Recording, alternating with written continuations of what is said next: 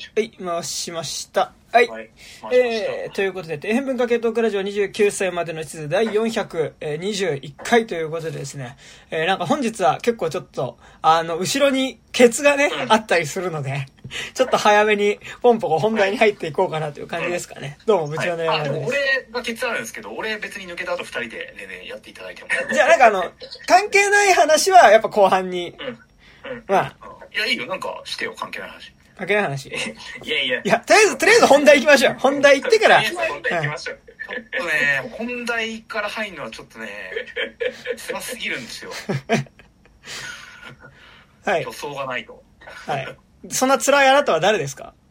どうも、金内武樹夏アニメーションです。はい。ブラックホールヘビーリスナーでおなじみの。あ、どうも。そういえば僕もブラックホールヘビーリスナーですね。なんかあの、なるほど。カレーとか作るときよく聞いてますよ。あの、玉ねぎとか切りながら聞いてます。3時間カレー作るのか、お前は。3時間かけないけど、ねえ、こう、大体日常の普段家の中にいて動いてるときはブラックホール聞いてるみたいな感じの生活をしてます。そうですねありますよ。はいうんはい、そして、はいどうも、高島です。はい。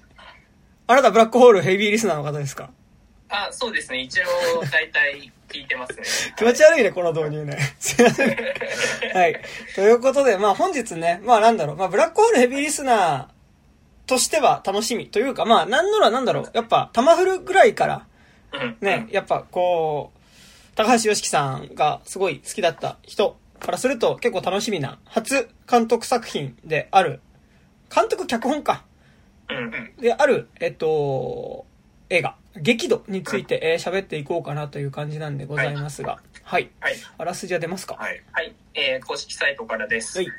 はい、えー中年刑事の深間は一旦激怒すると見境なく暴力を振るってしまうという悪癖があった、えーかつてはその強引な手法により町から暴力団を一掃した功労者と称えられた、えー深間だったが度重なる不祥事に加え大立ち回りで死者まで出してしまったことの責任を問われ治療のために海外の医療機関へと送られることになる。数年後、えー治療半ばにして日本に呼び戻された深間は、えー見知えー見知った街の雰囲気が一変してしまったことに気づく。行きつけだったわい雑な店はなくなり親しい飲み仲間や面倒を見ていた不良たちの姿もない。さらに町内会のメンバーで結成された自圧えー自警団が高圧的なパトロールを繰り返しているのだ。一体この街に何が起きているのか安全安心な街の裏に隠された真実に気づいた時深間の中に久しく忘れられていた、えー怒りの炎が揺らめき始めるこういう感じですね。はい。えー、ということでございますが、えー、方々、えー、いかがだったでしょうか？激怒ということでね。そうね、あのー僕は、あの、10年近く前に、はいはいあのー、国家主義監督のね、えっと、孤高の遠吠えっていう映画が公開された時に、はいはい。そのまあ、僕の信頼する、まあ、だから、まあ、秘宝系文化人、当時の、はいはいはい。歌丸さん、高橋良樹さん、えー、町山智博さんなどはいはい。がすごい絶賛してて、うんうん。もうとんでもない映画がついに日本で作られたんだなと思って見に行ったら、はいはい。なんかその、まあ、作品を見た時に、その、あれ、今まで俺がすごい信じてきた、なんかこの映画評論家たちの価値観と、なんかその、その価値観を受けて自分もその影響下で生きてきたと思ったんだけど、うんうんうん。そうじゃないんじゃないかみたいな、なんか、僕とこの人たちには違う世界が実は見えてたんじゃないかっていうのですごいなんか、不安になった時期があったんですよ。はいはいはい。あの、孤高の遠吠えが公開された時に。はいはいはい。なんでここまで俺の気持ちとか、そのなんだろう、あの、し何？えーっと、まあ、人間性とか作品表とかを、こう、信じてきた人たちと、なんか、見てるものが違うんだろう、この一点においてってすごい思ったんですけど、はいはいはい。それのついに、なんだろう、監督版っていうか、すごい大好きな人が作った作品が、ことごとく、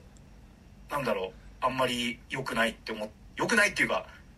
俺の価値観とは真逆のものだなみたいなのがこう来てしまった時の、うんうんうん。アイデンティティクライシスって言いますか、ちょっと辛いやつが来て、僕ささっき見てきたんですけど、はいはいはい。うん。ちょっとね、まだ整理できてないですね。えなるほど。はいはいはい。はい高島くんはどうでした？いや、あのーなん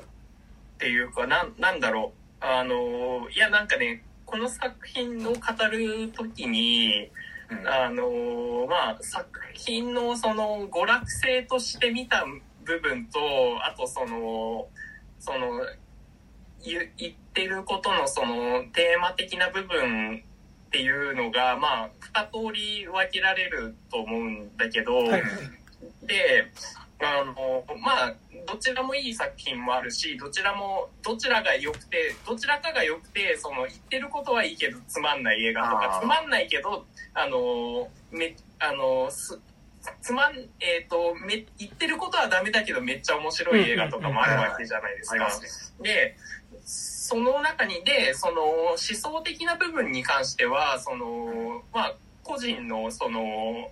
判断基準によるから、うんうん。その、そこはその個個々人によって変わると思うんだけど、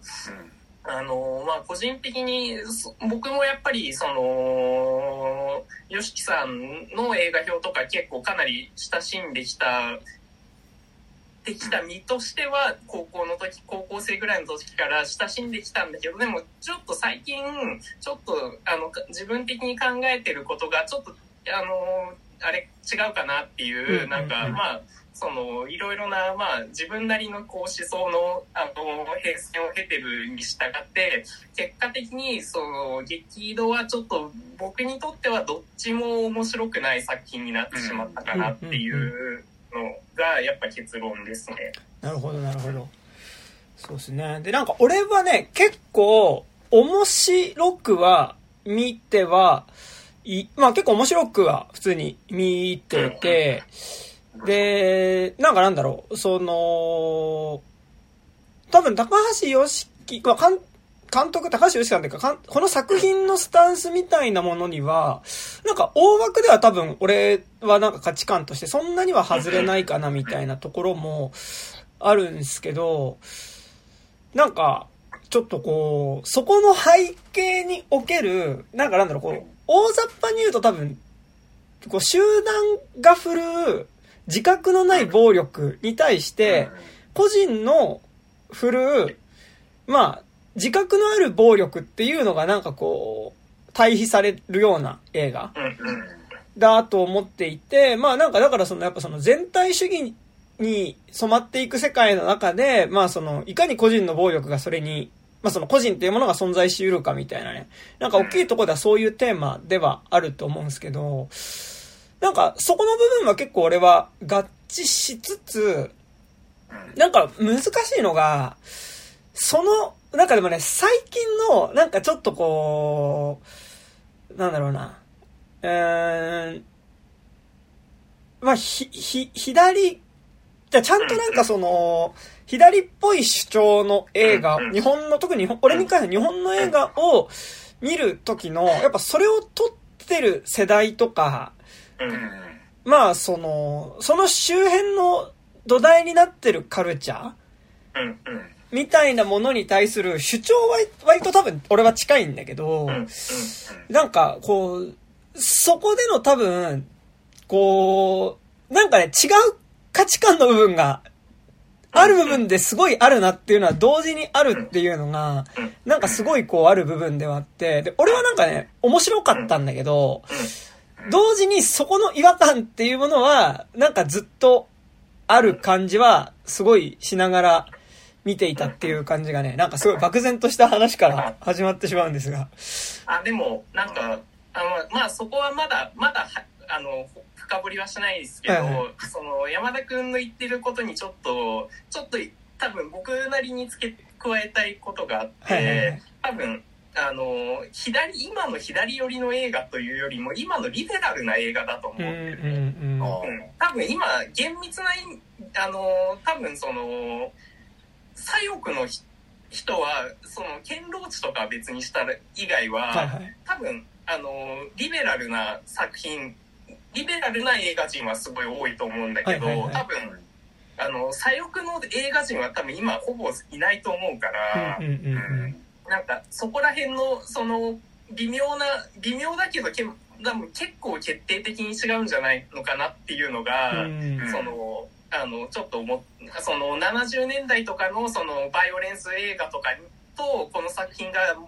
持ってる決定的な違いってそこなんじゃないのかなとかも思ったりはしました。うんうんうんなるほど。そうなんですよね。まあ、そうですよね。なんか、でもすごい、なんか、リベラルともちょっと違う感じもすごいしてて、っていうのはなんかやっぱこう、多分になんかなんだろう、やっぱ、こう、正直、えっと、今回俺すごい難しいのは、作品としての激怒を喋りつつ、多分、その後ろにすごい、高橋良樹さんっていう人の。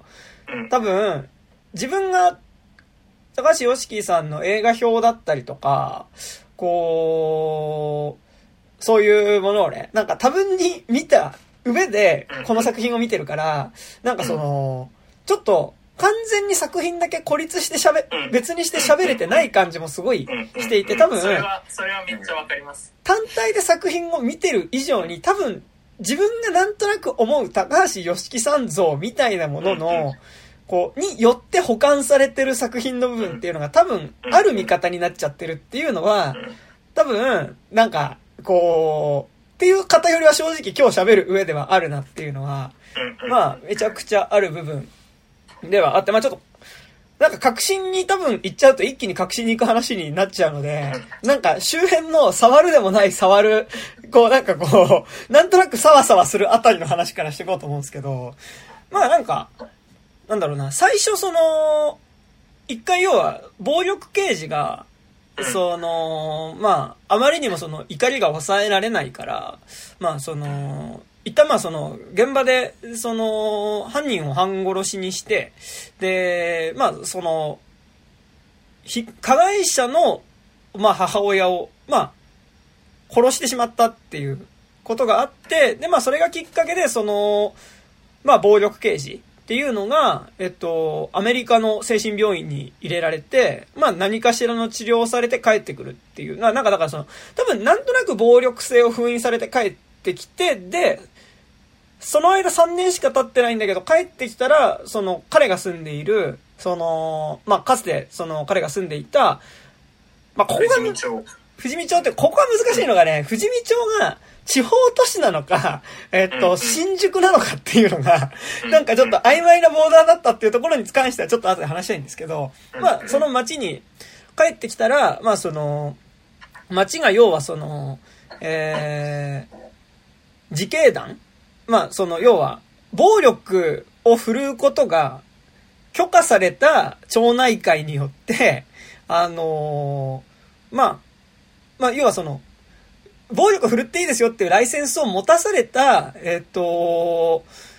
人々によって、まあなんかその、なんだろうな、市民と市民以外っていうものが分けられる形で、で、市民じゃない人たちっていうのが排除される。ことになってると。で、排除された人たちが、でだからその、格好好きで市民じゃないとされた人たちが排除されたことによって、パッと見は安心安全な街になっているんだけど、その実その裏では、まあめちゃくちゃその、あのーまあ、そう、の、リリンチが行われてますよっていう話でさ、まあなんかでもその最初の暴力性封じ込められてうんぬんみたいな時にやっぱりこう真っ先に時計仕掛けのオレンジとかを思い出したんだけど、でも時計仕掛けのオレンジと割と違うのは、あの、最初から割とこの映画その深間っていう刑事自体の持ってる暴力性っていうのは、その、実はそんなに観客から見ても狂ってない感じっていうのがしていて、まあそのフル暴力は過剰。だからなんかその、ストリップ劇場で、その、そのストリップ場にすごい、すごい嫌な絡み方をして、まあその、まあある種、その、踊ってるストリップ場を人間として見ないでね、なんかその、お前はその人間以下なんだからお前ちょっと金で何でもその、見せるんだろうみたいな絡み方をしてる、まあ、その、エリートサラリーマン風の男二人に対して、まあ、ブチ切れた深間っていうのが、まあ、ボコボコにするシーンとかって、まあ、ちょっとこう暴力描写としてはその後ボコボコにされた二人っていうのが、こう血を流して倒れてて、なんならちょっとこう脳症っていうか、ちょっと血の中に、なんかちょっと脳みそっぽいものを混じってるように見えたりするから、なんか振るってる暴力自体は過剰なんだけど、その深間が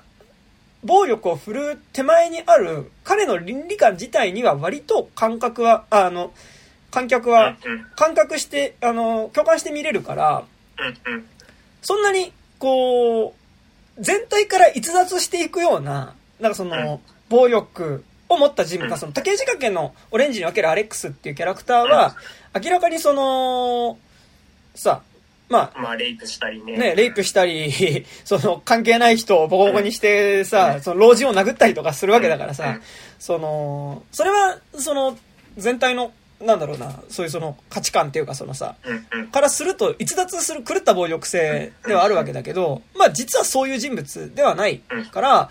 なんかその正直一回アメリカの病院に連れてかれて暴力性が、要はその話としてはさ、一回封じ込められた暴力性がさ、そのもう一回蘇ってくる話っていう点で時計仕掛けのオレンジっぽい感じなのかなって思って見てると、まあなんか割とそういう話ではないし、なんかまあもちろん、その、ちゃんと最後、主人公がブチギレることによるカタルシスっていうのはある映画だったし、まあそこに向かっていく映画ではあったんだけど、それはなんかやっぱこう、時計仕掛けのオレンジのラストシーン的な、その封じ込められた暴力っていうものが、なんかその、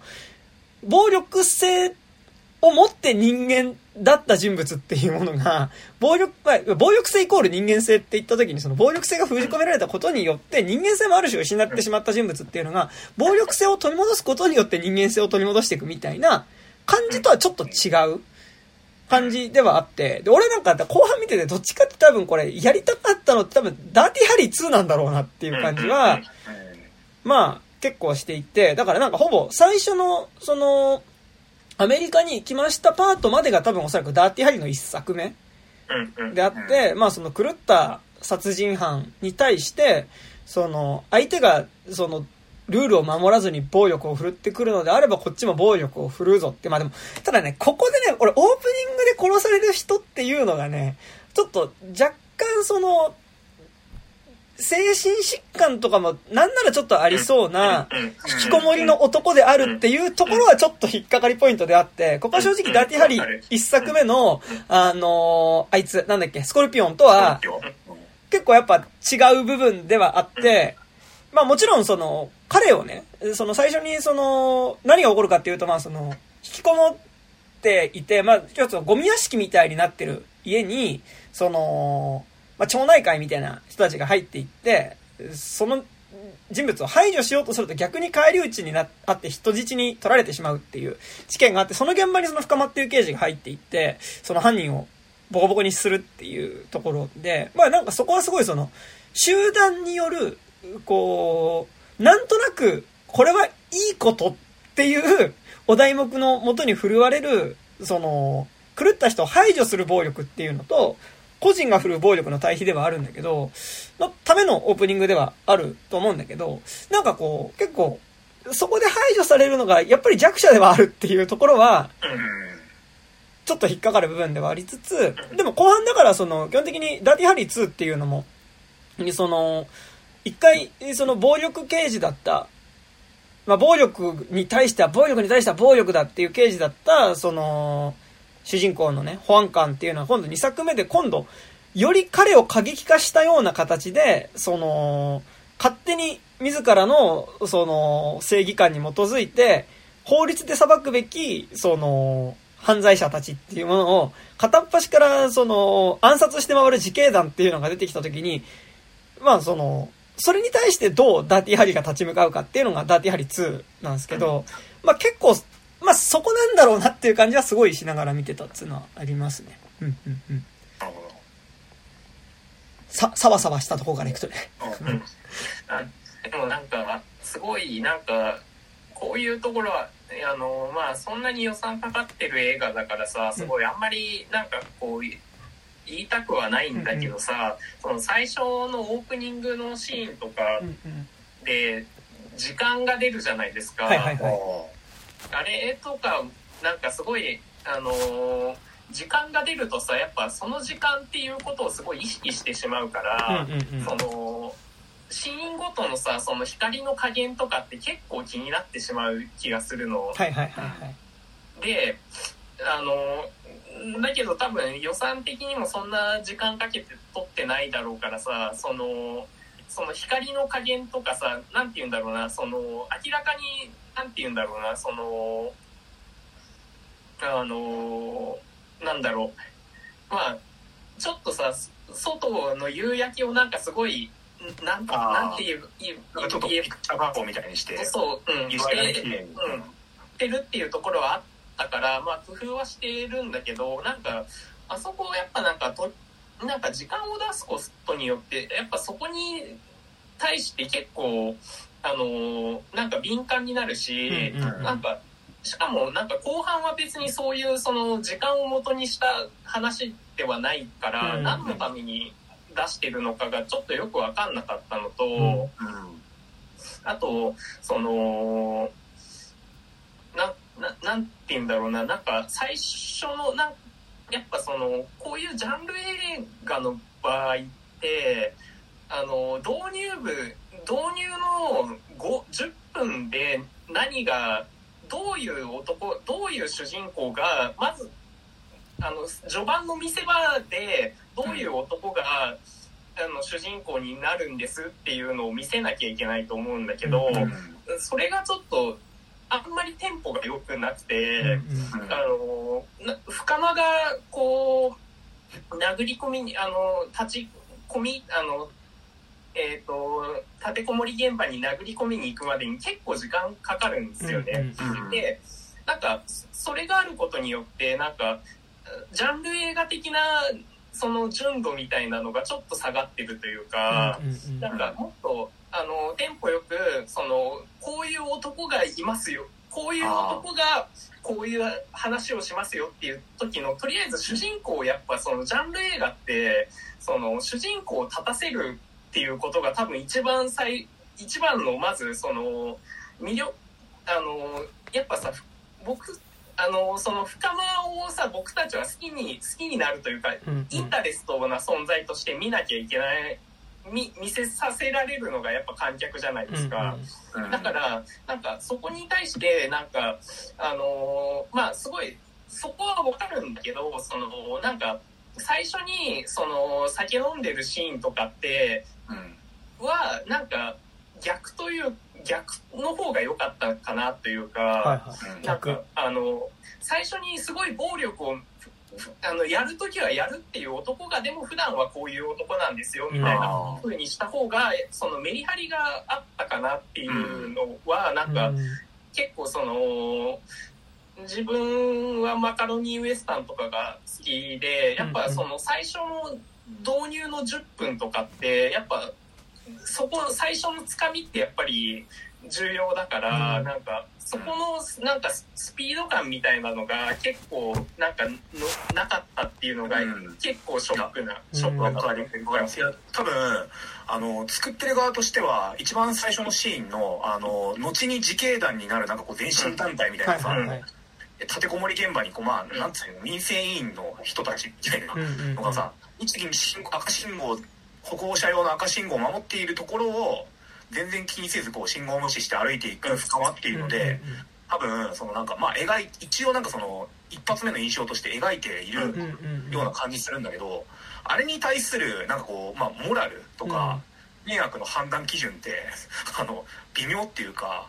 なんかさ赤信号をさなんかちゃんと守ることが何？守ることとかなんかいや守る必要がないところでは守る必要ないよっていうなんかさ価値基準ってさ、うん。マジでなんかその 何？あの思想に関わらずなんか結構人それぞれに思うこととかシチュエーションによって違うよなっていうなんかうん。ことだと思うから、あの例えがなんかうまくないみたいなのをまず感じちゃって。あうん。いいややでもそこはそのジャンル映画としてそのうん。基本的に深間という男はどういう男かっていうところを見せたいシーンだったと思うからあの後にも普通に暴力描写でよかったんじゃないのかなっていうのは。まあ、でも、なんかやっぱオープニングすごいやっぱ象徴的なシーンで、うん。やっぱりその今竹木さん言ったみたいにその何も車が通ってない道路で信号が赤になってる時に、まあ、車通ってないから渡ればいいのにその信号を守って立ってるその民生委員っていうか、まあ、その、うん。ね、その、まあ、引きこもってる男の家にうん。退去しろっていうふうに押しかける、まあ、格好好きの普通の市民の人たちっていうのに、まあ、正しい市民の人たちっていうのに対して、刑事である深間っていうのは、まあ、それを無視して、えっと、反対側、その民生委員たちと反対の方向から信号を無視してその信号を渡るっていうシーンがあって、まあでもなんかそこはすごい、まあ一発でこの作品のあの、テーマ自体をね、一発目で表すっていうのは、やっぱ、えっと、この映画、あのーまあ、いろいろめんどくさいこと多分この後喋るんだけど、やっぱ基本的にやっぱ娯楽映画としてちゃんと撮ろうとしてて、で、なんかなんだろう、あのー正直、今の時代にこの感じの娯楽映画を作ったこと自体は俺はすごいいいなとは思ってるのね。なんか、あのー例えば分かりやすい敵役っていうか、敵は分かりやすいし、その、うん。彼が怒る、怒りに向かっていく話だっていうところとかも、まあすごい単純明快なところっていうのはね、こう、すごいいいなと思うんだけど、でもなんか、やっぱあそこ、まあ、今作俺が思うのは、やっぱオープニングの信号のシーンはすごい良かったんだけど、同時にあまりにもテーマをそのまんま表しすぎてて、あの、ちょっとひねりなさすぎねっていうのはちょっと思った部分ではあって、だから要は俺が主にこの映画って多分まあ、えっと、暴力についての映画だとは思うわけですよ。で、で、その、だから、要は信号を守ってる人たちっていうのは、そのルールっていうのを自分たちはルールを守ってる側だっていうことの後ろ盾があれば、その、何でもする人たちなんだっていうことだとは思うわけね。だからなんか、あそこで信号を守ってる人たちは、なんで信号を守っちゃいけないかあ、なんで信号守らなくちゃいけないかっていう、あのーエクスキューズがないからあそこで信号を待ってる人なわけで、だから基本的にその、信号っていうのは、車が通る場所だから、人がその車が通ってる瞬間に歩いたら、引かれる危険性があるから、危ないから設置されてるものなわけだから、あの、車が通ってない状態では信号って守らなくてよくないっていうのが普通の、でなんか、そういう思考になるはずなんだけど、あの、あそこで信号守ってる人たちっていうのは、あの、なんで渡らないかっていうと、その車が通ってるから渡らないんじゃなくて、あ、通ってるから渡る、渡らないんじゃなくて、信号が赤だから渡らないっていうだけであって、その、自分の行動っていうのが、その、ルールに即してるっていうことにのみ、その、行動の、な、なんかなんだろう、その、それ根拠があるっていうかね。でそこに対して、だから逆にそういう人たちって、あなたたちは殺してもいいんですよっていうお墨付きをもらったら、あの、あ、自分は殺してもいい側なんだって思ったらバンバン殺すよねっていうところに対して、その、信号を無視する深間っていうのは、いや、車通ってねえんだからって自分の判断で暴力を振るってるっていうこと。でだってやっぱまあ、それの対比ではあることだと思うし、あとなんかやっぱその、結構俺がオープニングで最初にこの、あの、半殺しにされるのが、ある種社会的弱者だってある、であることに対する、結構難しいなって思うのが、でもあそこでボコボコにされる人は、確かに社会的弱者じゃないとこの映画は成立しない作品だとも思ってて、っていうのは、深間が振るった個人の暴力っていうものが、結局きっかけとなって、あのーその、後に、格好好きの正しい市民たちが振るう暴力っていうものに、その、根拠を与えてしまったっていう、その、深間が振るった、自分の判断で振るった個人の暴力っていうのが、そのままその、利用されて、で、ある意味、集団が振るう暴力の見本みたいにされてしまったっていう、なんかだからその、ある意味、そのすごいこう、自分が振るってしまった最初のきっかけの暴力っていうものに対してどういう風に向き合っていくかっていう話でも、この映画はあると思うから、で、その意味であそこの信号のシーンっていうのは、すごいその、テーマ性だし、まあ、この映画がやろうとしてるその、対立構造だったり、その根底にある価値観みたいなのを一発で表してる、えっと、シーンだとは思うんだけど、でも、こう、なんだろうな。こう、あまりにも象徴的すぎる。っていう、それはいいんじゃないのかな？いや。僕は結構、はいはい。まあわうんうん。で、なんか、で、なんか俺はなんか、この映画、まあいいんだけど、なんか象徴的すぎるなって思ったのが、やっぱ同時にやっぱその、実は深間っていうキャラクターの人格自体が、に愛着を持ちづらいっていうのは、実はあって、なんかそのやっぱ川瀬陽太さんっていう俳優さん自体がすごいなんかやっぱその魅力のチャーミングな俳優さんなのでうん。なんかこう見てるこっちは割とそのまあ彼を好きになる部分もあるし後半はやっぱ好きになって俺は言ったんだけどでもなんかなんだろう正直オープニングのシーンで彼を好きになり一発で好きになれるようなその人間性を表すシーンっていうのが実は必要だった気はしていて、それこそやっぱダイハード一作目における、その飛行機に乗乗ってるね、あの、マクレーン警部っていうのが、まあその飛行機が怖くて、あの、ね、隣に乗った乗客が大丈夫ですか？みたいな話をしだすみたいなところで、ほんで彼が飛行機から降りるとすごい大きな熊のぬいぐるみ持って降りてってっていうところとかってさ、まあなんかもう一発で割と彼のことを好きになるから、で、それはその、もちろんその、ブルース・ウィルスって役者さんの魅力もあるけど、やっぱりそこでその、飛行機が怖い男であり、まあその、大きい熊のぬいぐるみを持って、その家族の元に向かっていくっていうところでね、まあなんかその、結構彼のことを、本当に数分で、あの、観客は好きになり、好きになるっていうか、まあ、彼に心を許し、で、やっぱ、だからこそ彼が後半その、どんどん暴力を振るっていくことに関しても、まあ割とずっと彼のサイドで見ていられるっていう、なんか多分そこはある気がするんだけど、なんか、割とこう、オープニングのシーンが俺はなんか象徴的すぎることによって、なんか、こう、割と主人公の深間の、に対する魅力みたいなのが、なんか、割と追っついていかなかったなみたいなところはちょっとあったりはします。いや、僕はその続荒野の用心棒がのやっぱオープニングとかってその棺桶を引いた男が歩いてるっていうめっちゃ象徴じゃないですか、やっぱジャンル映画ってそれでいいんだよなとは思うので、なんか、うん、あの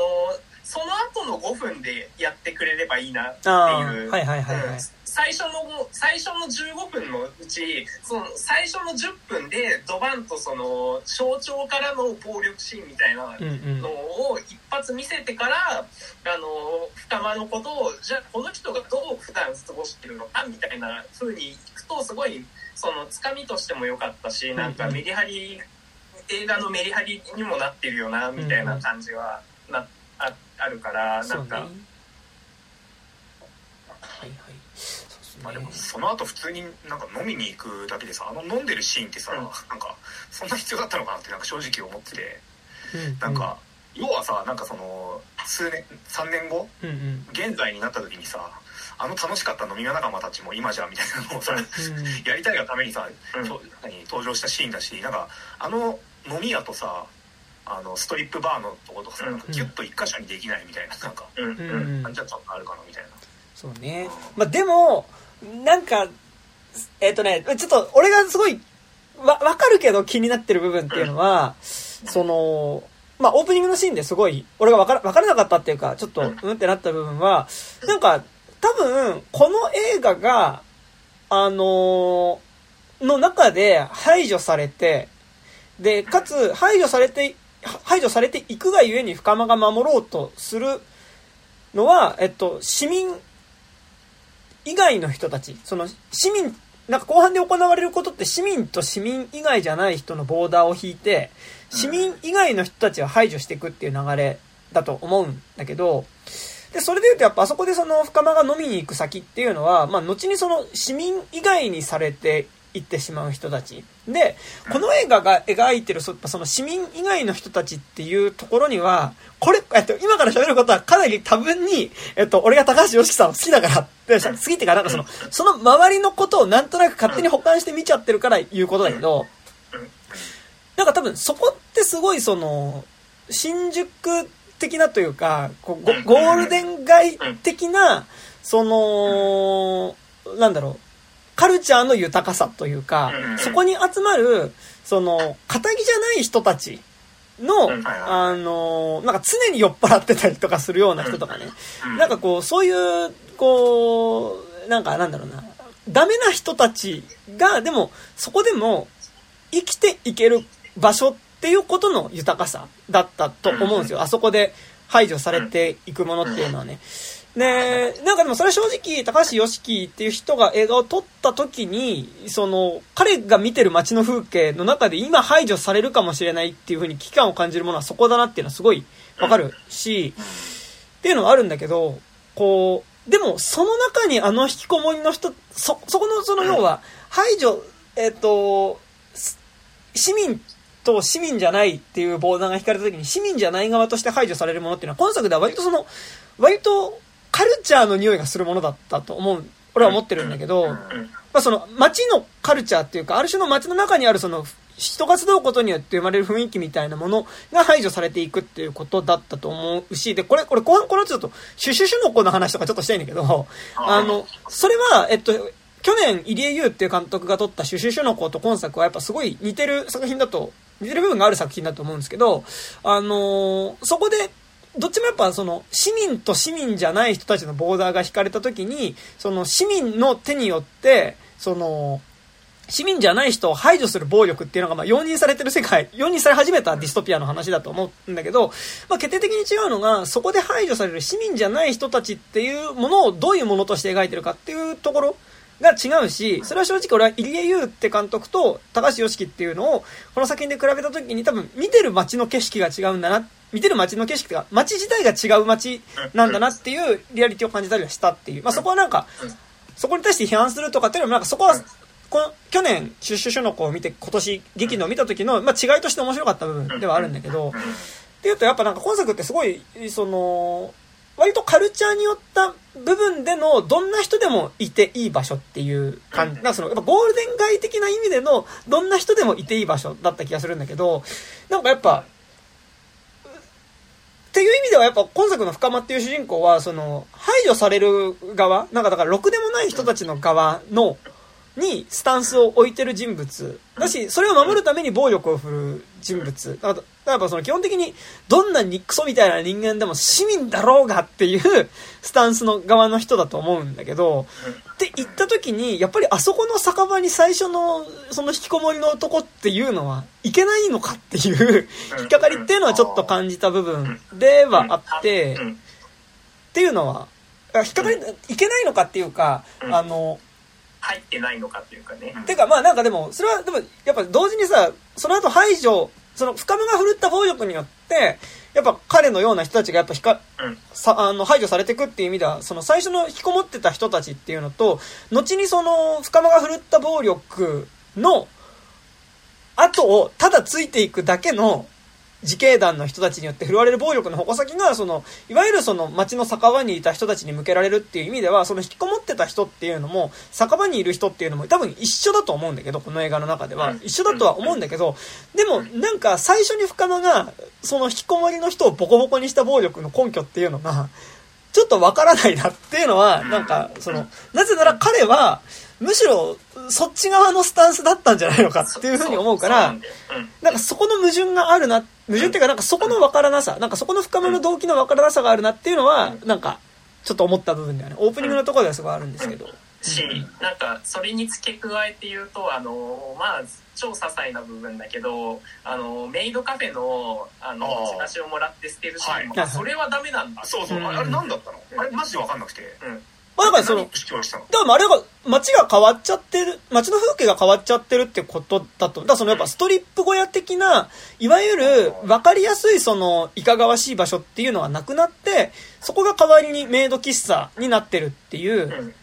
こと。へーだけどさ多分さそのそのかそのえそのその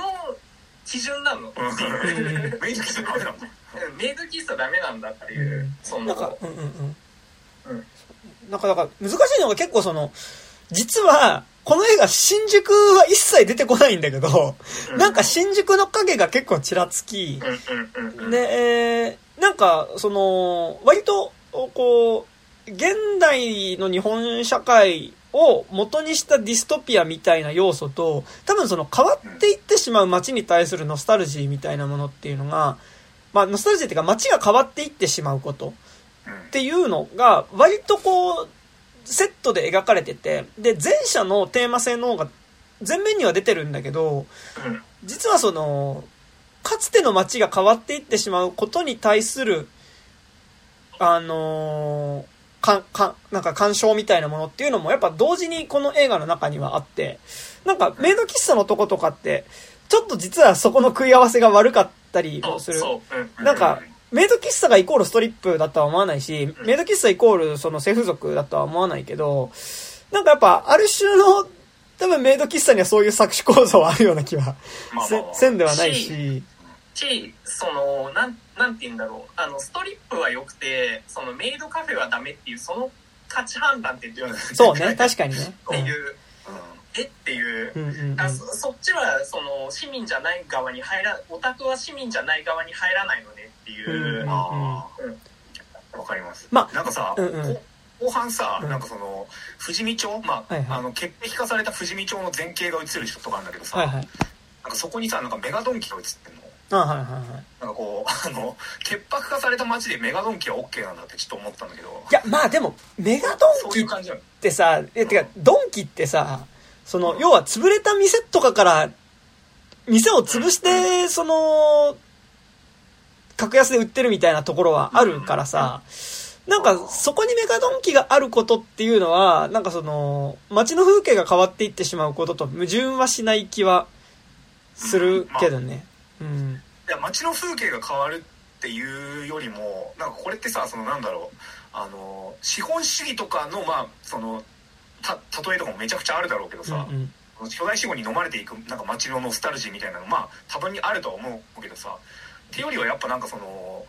なんだろう街のその政治的倫理観が変わっていっちゃうみたいなさうんうんうん。話じゃん。うん。ってなった時になんかその 割とだからそのドン・キホーテ的なものとかさそれこそメイドカフェ的なものってさグレーゾーンだと思うのうん。なんかうんグレーゾーンだしなんかそのグラデーションのあるたポジションのものだと思うからそういうのなんか一個一個見た時になんかそのこの映画およびその深間が象徴してる部分ってどこなんだろうみたいななんかそのうん。白黒つけられるもんじゃねえよなみたいなものをさ最後なんか暴力で白黒つけた風にさうん。あ、でもそこは結構違うと思ってて、違うとなんか結構思うのが、でも今作、深間は、いわゆる正義は背負ってないキャラクターではあるから、その深間によって何かが白黒つく話ではなくて、やっぱ基本的に彼は彼の気に食う気に食わないで動いてるっていうことは、でも実は今作の結構重要な部分だし、なんかその、やっぱ深間はが振るう暴力っていうのはあくまで、俺が正義だと思うからではなくて、ムカつくから切れてるっていうところにその根拠があるっていうことが、この映画の多分、その、唯一の倫理観。うん。であり、なんかその部分は割と信頼できるところではあるっていうのはあるんですよね。うん。うん。だからそれ逆に言うと、その、自分は正しい側だと思って暴力を振るってる人たちは、なん。かだから人をリンチして、要は生きたまま焼死体にしても、あの、悪いことをしたと思ってないっていうことなん。かだからでも、そういう暴力っていうのは、まあ割とその、なん。だろう。まあ、例を挙げれば、具体的に枚挙にいとまがない 昨今でございますから、なんかそれはすごい、そこの部分はわかる、うん、はわかるんだけど、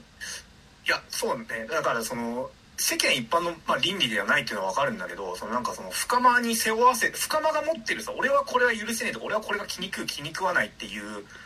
もののさ基準がさ、うんうん。なんだろう それこそなんかあのゴールデン街基準基準みたいな感じをすげえ背負ってる感じがして、うんうん。なんか。そうそれを基準を持ってこられた時になんか俺はそこではないなみたいなのに対なんか感じの拒否感みたいな。うんそのなんかはいやっぱで暴力映画って絶対なんかその自分とは言ってもてとは言って俺の手にあるこの暴力って本来俺が気に気に食わなかったものと近いんじゃないかとかなんかそういうさ自己批判みたいなものって絶対背負わせるべきだと思うんだよなんかそれがことごとくないみたいなのが、うーん、まあ、でもなんかね、俺、娯楽映画で振る暴力っていう、なんかでもそこがすごい難しい気はしてて、なんか、この映画の主人公っていうのが、なんか俺、時代劇の主人公とかがね、なんかうん、まあ、時代劇って、えっ、と、遠山の金さん的な、あの、話っていうよりは、なんか必殺仕事人的な暴力を振るキャラクターっていうのが、うん。なんだろうな。自分の暴力に対してあんまり反数ってまあする回もあっていいと思うんだけど、うん。まああんましなくてもいいんじゃないっていう気はしていて、っていうのはやっぱりその、作中でやっぱ基本的にその虐げられてる人たちの怒りっていうのが蓄積した上で最後振るわれる暴力っていうのがその娯楽映画における暴力ではあるから、なんかその、自分が振るう暴力とはっていう作品はそれはそれで重要だと思う。その視点自体は、なんか、うん。生いられんだって話じゃないんだけど、うん。でもなんか、こと、こう、そういう、いわゆる娯楽映画。なんか俺が思う、その、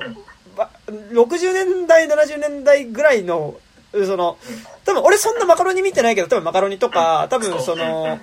人気映画だったり、あのまあ、特にやっぱ人気映画って、ヤクザって言いながら、ほぼこれ、共産党員じゃんみたいな。人が、あの主人公だったりね、なんか昭和残兄弟とかそんな感じすごいするんですけど、あのー、だからなんか組合作ろうみたいな映画だからさ、昭和残兄弟とかってね。なんか、で、その上でなんかその、せこい稼ぎ方をし、まあそのせこい方法でその奪っていく人に対して最後暴力を振るっていう、暴力、だから高倉健が俺が振る暴力とはみたいなことをあんまり反芻しなくていいんじゃないかみたいなのは思うから、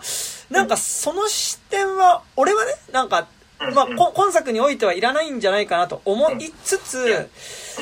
なんか、でもなんか竹木さん言ってることもすごい分かっていやあのめっちゃ嫌なこと言っていいですか、はい。うん。あのあの人気映画とかマカロニウエスタンのその多分滝木さんが言ってることって自分たちが虐げられてる側に入れるか入れないかの問題だと思うんですよ。うんうんうんあのだから例えばその僕あのケンさんの映画を見るときに僕たちはケンさんに守ってもらえる側に入ってるっていうちゃんと作劇として多分。ななるじゃないですかだけどすごいこの映画の場合すっごい嫌なこと言うとあのリベラル言論人のを守る映画みたいな感じになってて、うんそのなんて言うんだろうなそのその大衆っていうものがそこの視点に入ってない気はするんですよあー。でも、なんかさ、すあ、ごめんごめん、どどうぞ。うんどうぞ。いや、なんかそこすごい難しくてさ、でも、同時に今の時代うんに、なんか、その、なんか多分そこで彼がさ、ある種虐げられてる側の代表として怒るっていう風になっちゃうと、うん。多分それって白黒つける話になると思うの。うん。その、どっちが正義かっていう話になる気はしていて、でも、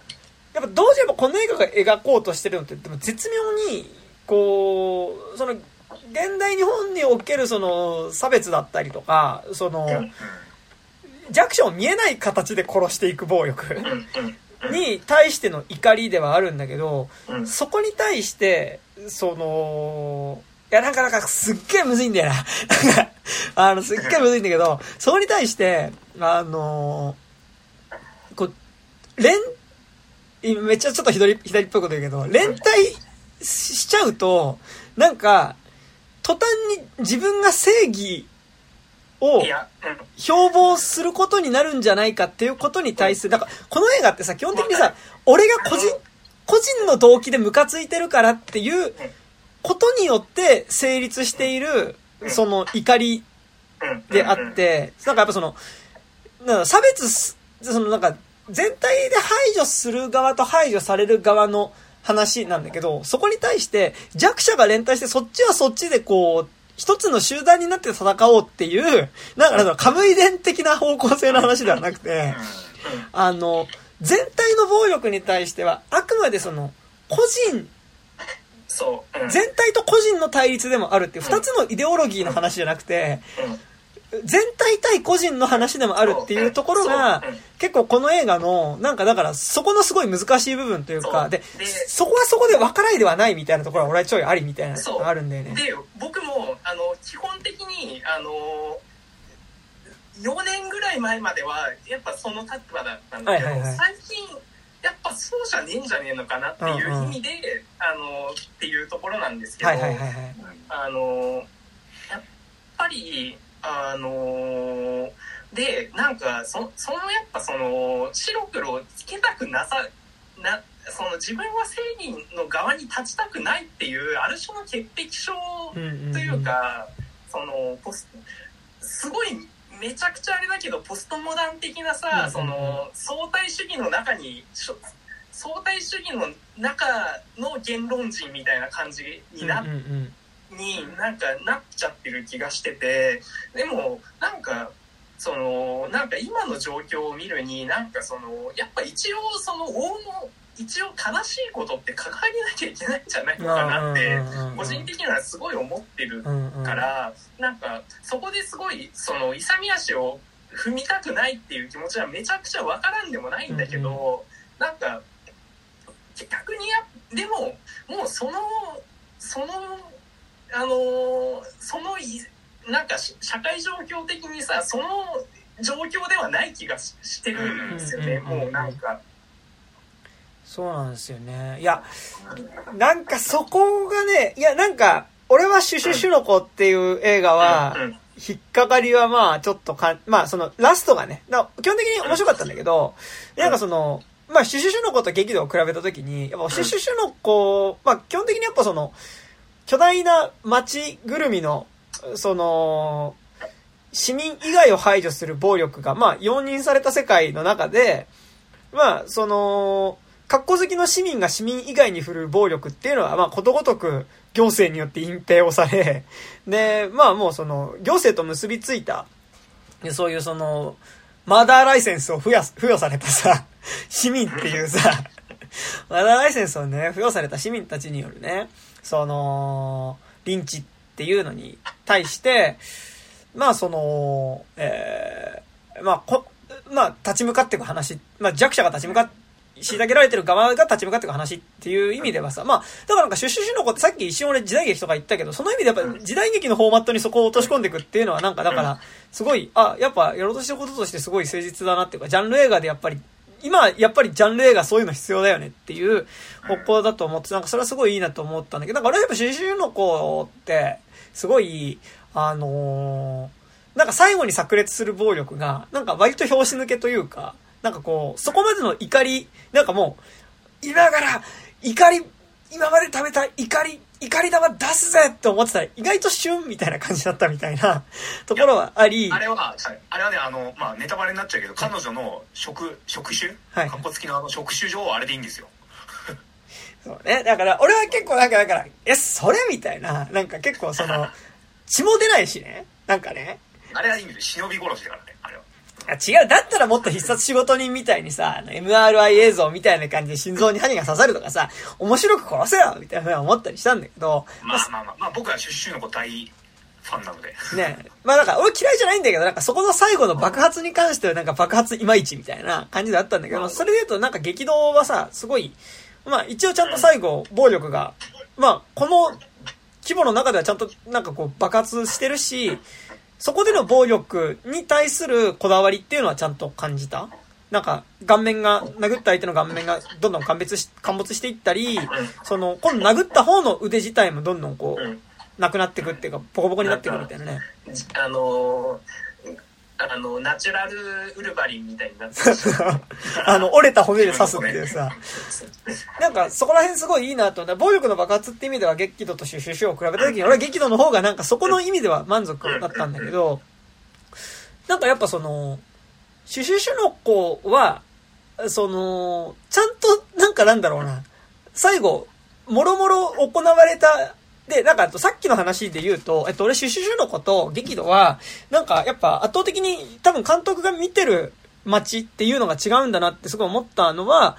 えっと、シュシュシュの子は、えっと、要は、北関東のとある地方都市を舞台に、まあその、そこで働いてる外国人労働者に対する、まあヘイトクライムだよね。ヘイトクライムに対する、その、怒り。で、だから、あの作品の中ではその、格好好きの正しい市民によって、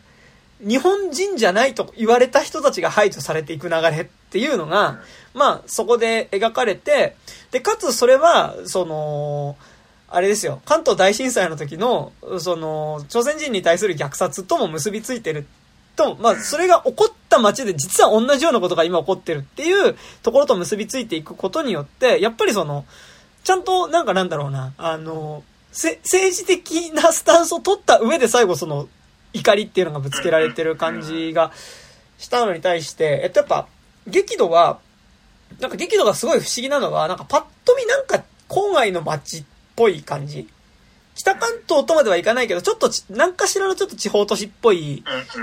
街を舞台にしつつ、すごいやっぱその、その中で出てくる飲み屋とかが、まあその出てる、あの、エキストラっぽい人たちのメンツがそうっていうのもあるんだけど、なんかすごいやっぱゴールデン街っぽい感じというか、まあその、でも、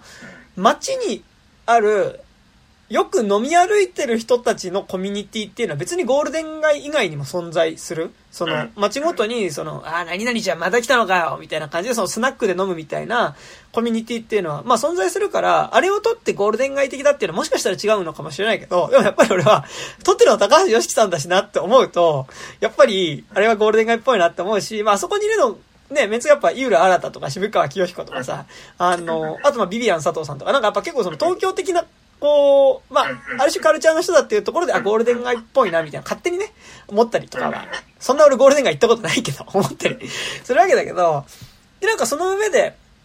うんさらに言うと、まあその、こんな、えーその、公園で、音楽かけて踊ったり、酒飲んだりしてるんですよっていうところとかは、やっぱすごい東横キッズとかをやっぱ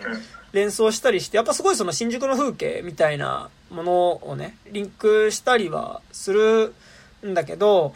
でもなんかやっぱその東横キッズとか、もちろん今のじこう、新宿のヒップホップっぽいことで言うと、リアルな風景みたいなものも、そこには入りつつ、なんか、どっちかっていうと、その、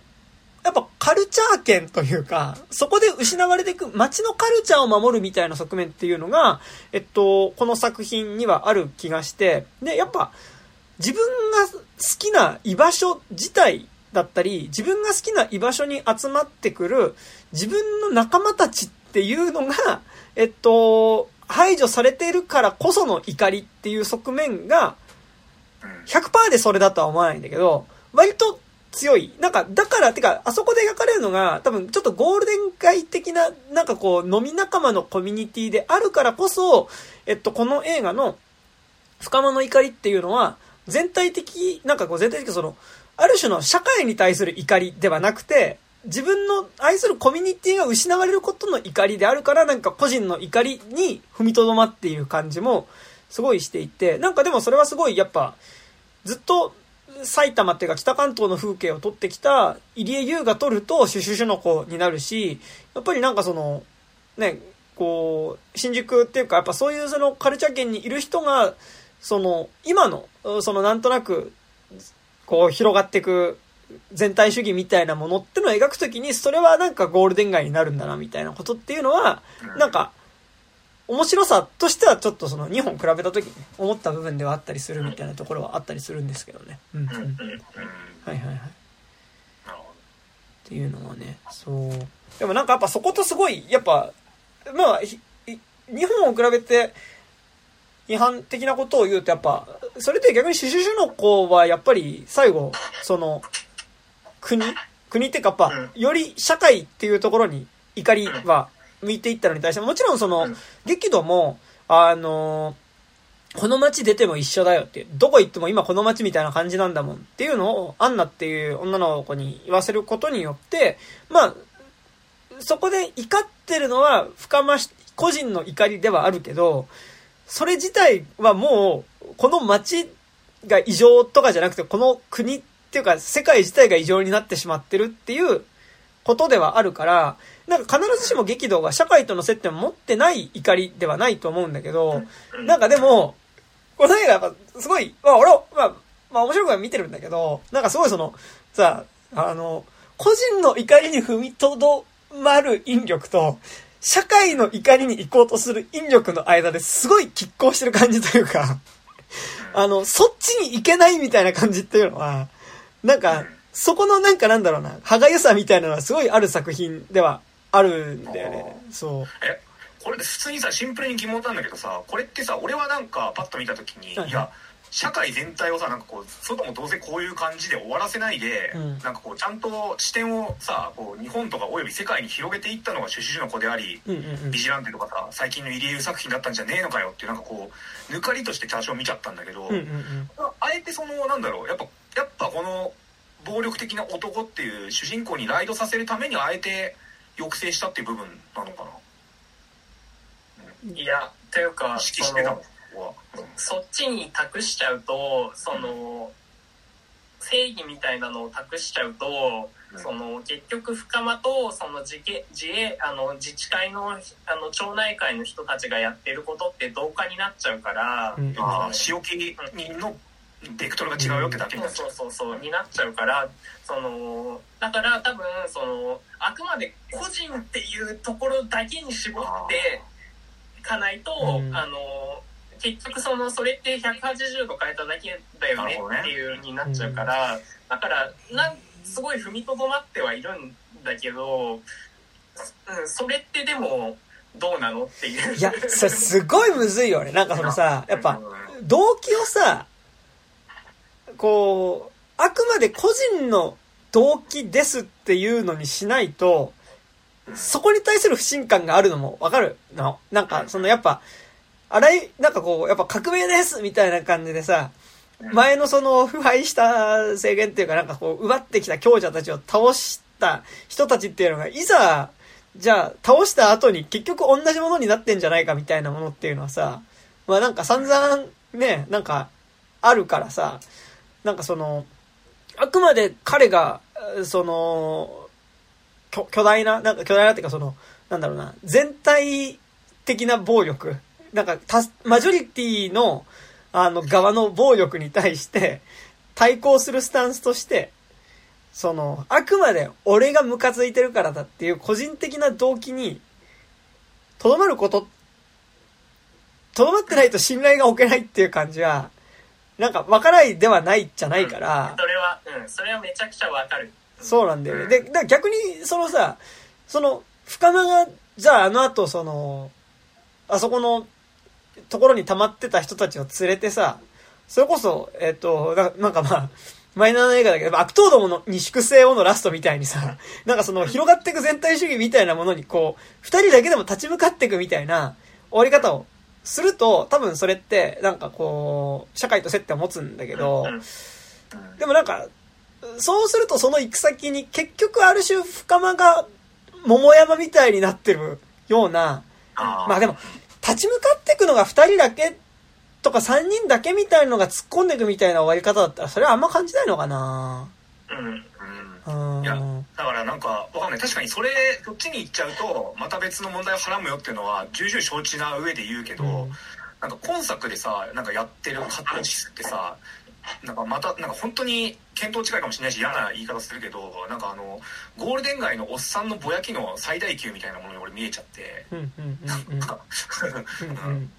この味が俺本当嫌いなんだよ、ね。ゴールデン街も、ゴールデン街にいるカルチャーのおっさんとかはめちゃくちゃ影響を受けてるんだけど、なんかこの怒り方ってもう20年、30年くらい前のさ、なんかこう、あの、まあ、格好付きの秘宝的なこうなんか、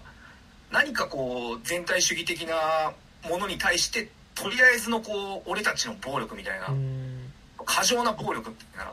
のがなんか俺はもう無効にな無効化された世界だと思ってる今の日本って、うんうんうん、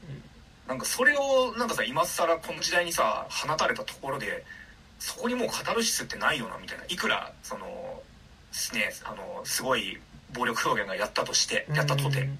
なんか、でもそこすごい、なんか、むずいのがさ、むずいってか、まあ、これは、これ、むずいってか、俺が勝手に思ってるだけだけどさ、なんか、その少し上の世代が、ちょっとやっぱ、リベラルで、かつ、その、なんだろう、エロ、グロ、バイオレンスみたいなものを、こう、割とこう、良いものとしてたっていうところでの、なんかそこに対する反動として、なんか、今のなんかしょうもない価値観、俺がしょうもないと思う価値観はできてる感じもちょっとせんではなくて、その、エロ、エログロバイオレンス、なんかエログロバイオレンスが嫌でって言っちゃうとちょっと違うんだけど、なんかやっぱ、そこでのなんかなんだろうな、あの、なんかなんだろう、やっぱ、リベラルな親たちに対する反抗として、なんかネトウヨになる感じっていうか、ああ、そう。なんかさ、っていうのはちょっと思わいではなかったりはするというか。いや、まあそうなんだけど、うん、まあ、でもなんかの話になったのも違うと思うけどさ、うん。うん、なんか、それで、そ、何？そこ、じゃあそこならそっちはそっちでまたその問題をこうちゃんと受け止めた上でさ、なんか、描いていけばいいと思ってて、うんうん、今のさそれこそなんかこう秘宝的なこうなんかさホモソーシャル、まあ、バイオレンスによるノリのなんか再生産にしかなってないから。いや、うん、そうね。でもなんか、そこで言うと、でも今作さ、なんかその、ホモソノリにはならないように、結構そこは気は使ってた気はしてるのと、多分高橋良樹監督自身が、なんかなんだろうな、えっと、俺、下手するとそのシオンになりかねない危うさ、そのシオン作品的なバイブスに、生きかねない危うさってすごいここの映画はある気がしていたし、なんかなんだろう、やっぱりその、カルチャーの側であるっていうことがある種のアナーキーさであって、で、それがなんかだから今広がってる全体主義みたいなものに対抗しうるスタンスだっていうのは、なんか多分そのシオンってそうだった気がするの。でもなんか、でも正直やっぱそのそのシオン自体がさ、まあその、ね、あのー、同時に、その、その周りに集まってくる人に対しては、その、むしろその、自分の力を使ってね、暴力をまあその、奪い取るようなね、そのことをしてた人であるっていうところはすごい矛盾はあるわけだけどさ、なんかでも、そこのスタンスって割と今作と近い気はしてるのね。なんか、あの、その、弱、弱者であり、の側に立ちつつ自分も同時にその権力になって弱者を奪ってしまうってことではなくて、その、なんか、ある種のカルチャーの界隈にいるっていうことが、カルチャーの界隈、カルチャーの人間であるっていうことがある種のアナーキーさであり、それっていうのがやっぱ全体主義に抵抗しうるみたいな感じっていうかさ、は、なんか、わかるんだけど、でもなんかやっぱこう思うのが多分、そのシオンってめちゃくちゃエロく撮ることってめちゃくちゃその、情熱っていうかさ、なんか多分そこのアナーキーさみたいなのと、その自分が性的に興奮するっていうことが多分、そのなんかそこの犯行のエネルギー源っていうのはエロだみたいな感じっていうのは多分、そのシーンあったと思うんだけど、やっぱ今作にはそれはない。なんか、暴力描写に対するこだわりは感じたけど、やっぱエロ描写に対するこだわりって、多分、エロ描写って多分、あえて描いてない作品だとは思ってて、なんか、あの、実は深間の話ではあるけど、深間っていう男、怒る男の話ではあるけど、あの、割とこう、裏で進んでる話としては結構その、アンナっていう、その、自分の言葉を奪われてしまった女の人の、まあちょっと多分、レイプリベンジものみたいな側面はかなりある作品ではあって、まあ、レイプリベンジものっていうのは、ね、だからなんかその、助手サソリとかさ、えー、まあ、あと俺が好きなのだとね、やっぱり人魚伝説ですから、人魚伝説とかさ、まあ、あとわかりやすいとこだとキルビルとかですけど、なんかだから、一度なんかやっぱその男性的な暴力によって、その、まあ、性的な暴行を受けたりとかね、まあ、性的な暴行に象徴された、まあ、その自分の尊厳を奪われた女性っていうのが、あの、その奪った男たちに対して復讐していくっていうのが、まあ、レイプリベンジものだけど、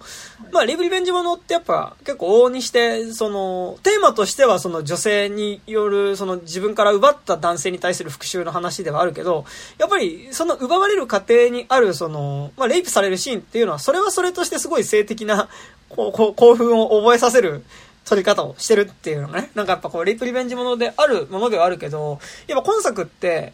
明らかに多分その、レイプ的なことは行われてそうな雰囲気はあるし、その、まあ、格好好きで一応こう作中の悪として描かれる桃山っていういうのの左右に、その、ね、女の人が二人いて、ね、ししみさんと。ね、ししみさんとね、あいて、で、なんかまあその二人っていうのは明らかになんかエロいことを、なんかエロい雰囲気を漂わせてるんだけど、でもなんかその、例えばその桃山が横にいる、その、はべらせてる女の人のやっぱ胸を揉んだりするとかね。なんかそういう直接的な性描写はなくて、で、でもただ代わりにやっぱりその、アンナっていう、その、まあ、マジョリティ側の暴力によって、暴力を振るわれた女性で、地下に監禁されて暴力を振るわれてた女性っていうのが、その、直接その、レイプするシーンを描くわけではなくて、まあ、口にその、さ、なんか、こう、針金っていうかさ、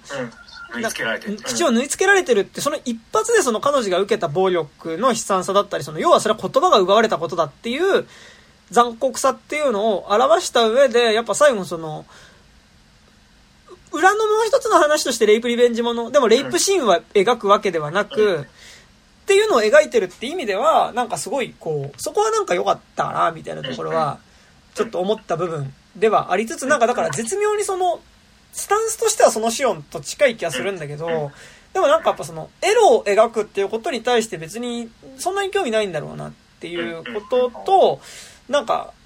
そこのそっちに行ってないバランス感っていうのは、なんかめっちゃ思った。なんか、それはなんか、多分今そのシオン作品を見たら感じるやだみみたいな部分はないみたいなのはちょっと思ったところではあったんですけど。なるほど。いやこれあの映画のなんだろう主張とかなんかイデオロギー的なこととはさておきなんだけどさ、なんかどうしてもやっぱなんかそのまあ昔に仕事してたっていうのもあるだろうけどなんかその今作見た時になんか画面からさやっぱそのシオン感とか西村なんだっけやす西村義彦だっけ、うんあのうん特に主導権の人、うん。とかなんか小林祐希感みたいなのをなんかひしひしと感じて、うん。なんかそこに対する乗れなさシンプルになんかその絵絵の好みとしてね。うんうん。なんかめちゃくちゃ感じたんだけど、うん。そこら辺どうでした？まあなんかそこはなんかもうわかんないね。なんかあ多分さ もうだってほらはいはい。そこってさなんかその日本のそのあんまりお金がかけられない自主映画だからなっちゃうっていうとあころも多分ー自自主映画で割となんかその人間ドラマとかじゃないなんかさ俺の中でその高橋良樹さんってなんかこうかっこいいなんかアメリカとかなんかあの海外のカルチャーを背負ってる人ってイメージだったのその、映画とか紹介してくれる時とかって、うんなんかそのイメージとなんか俺の中ではこの真逆の場所にある絵面なのよやっぱ、まあ、いくらその冷たい熱帯魚の脚本を書けてるとはいえね。なんかだからなんか吉木さんがなんかこの絵を作ったとはなんか未だに信じられないみたいなのが吉木さんとしては結構あるんだよね、なんかでも俺、絵面はそうかもしんないけど、でもなんか絵面に関してはさ、なんかもうちょっと、なんだろう、一緒に仕事してるし、多分その、冷たい熱帯魚とかにおいて、多分その高橋良樹さんの要素っていうのも、絵の中には多分入ってるから、なんかその、全く、重ならずに見るってことはちょっと難しいのかもしれないのね。と、俺は思ってて。で、で、と同時には多分高島くんが言ったみたいに、さやっぱその日本の低予算で映画作るっていう時にどうしてもなってしまう。絵面の安っぽさっていうのとやっぱその音っぽさっていうのが重なるのもあると思うし、でも、俺はやっぱすごいその、桃山っていう人物が左右にこう、女をはべらせてね、で、そこにちょっとこう、眼帯したような人たちが、こう、せ、なんか、いわゆるその、わかりやすくその、性と金にまみれた権力者たちっていうのがずらっと並んでる、あそこの絵面とかは、ちょっとやっぱそのシオンバイブスみたいなのちょっと感じはしたけど、でもそれって、なんか、もうさ、今もうそのシオン映画の絵面とさ、そのシオンがしたことってちょっとやっぱ分けて見れなくなっちゃってるところはあって、なんか、この絵面が嫌なのか、絵面から想起させられるそのシオンがやったことが嫌なのかが、わかんねえみたいなところは、うんわかるわかる。結構あって、俺もしかしたらそのシオンがああいうことしてなか、ない世界線だったら、なんか、その絵面ってなんか、引っかからずに見れた気もする、はするのね。いやだからさそこら辺のあれのなんかあえてのこうなんか映え？なんかこう芸者腹切りうん。とは違うそれはちょっと井口登るか。なんか、うん。まあ的なさなんか過剰なこうなんかセクシャルだったりバイオレントだったりなんかカラフルな、何挙動とかをする人とか、うん。なんか横にかぶらせるエロい姉ちゃんの絵面ってそのあの入江優作品だったら、ま、真逆だと思うの。もっとなんかこう。地に足のっていうかドロッとしたなんかリアルにあるあるこういうちっこいエロだったりバイオレンス感みたいなのがあると思うからそこは全然違うと思うんだけどね。なんか今作もさなんかその。ね、後半のあの会食シーンのさ謎のこうピンクのこう 照明はいはいはい。使いのもそうだけどさなんかさ全てのシーンにさ後ろでさなんかカラフルななんかフェアリーライトみたいなのがずっと電飾ピカピカさせてんのうんうん。なんかあれとかさなんかなんで毎回ピカピカさせるって俺すげえ思っちゃってなんかその絵がつまんねえからさなんかこれとりあえずつけときますかっていうのにさ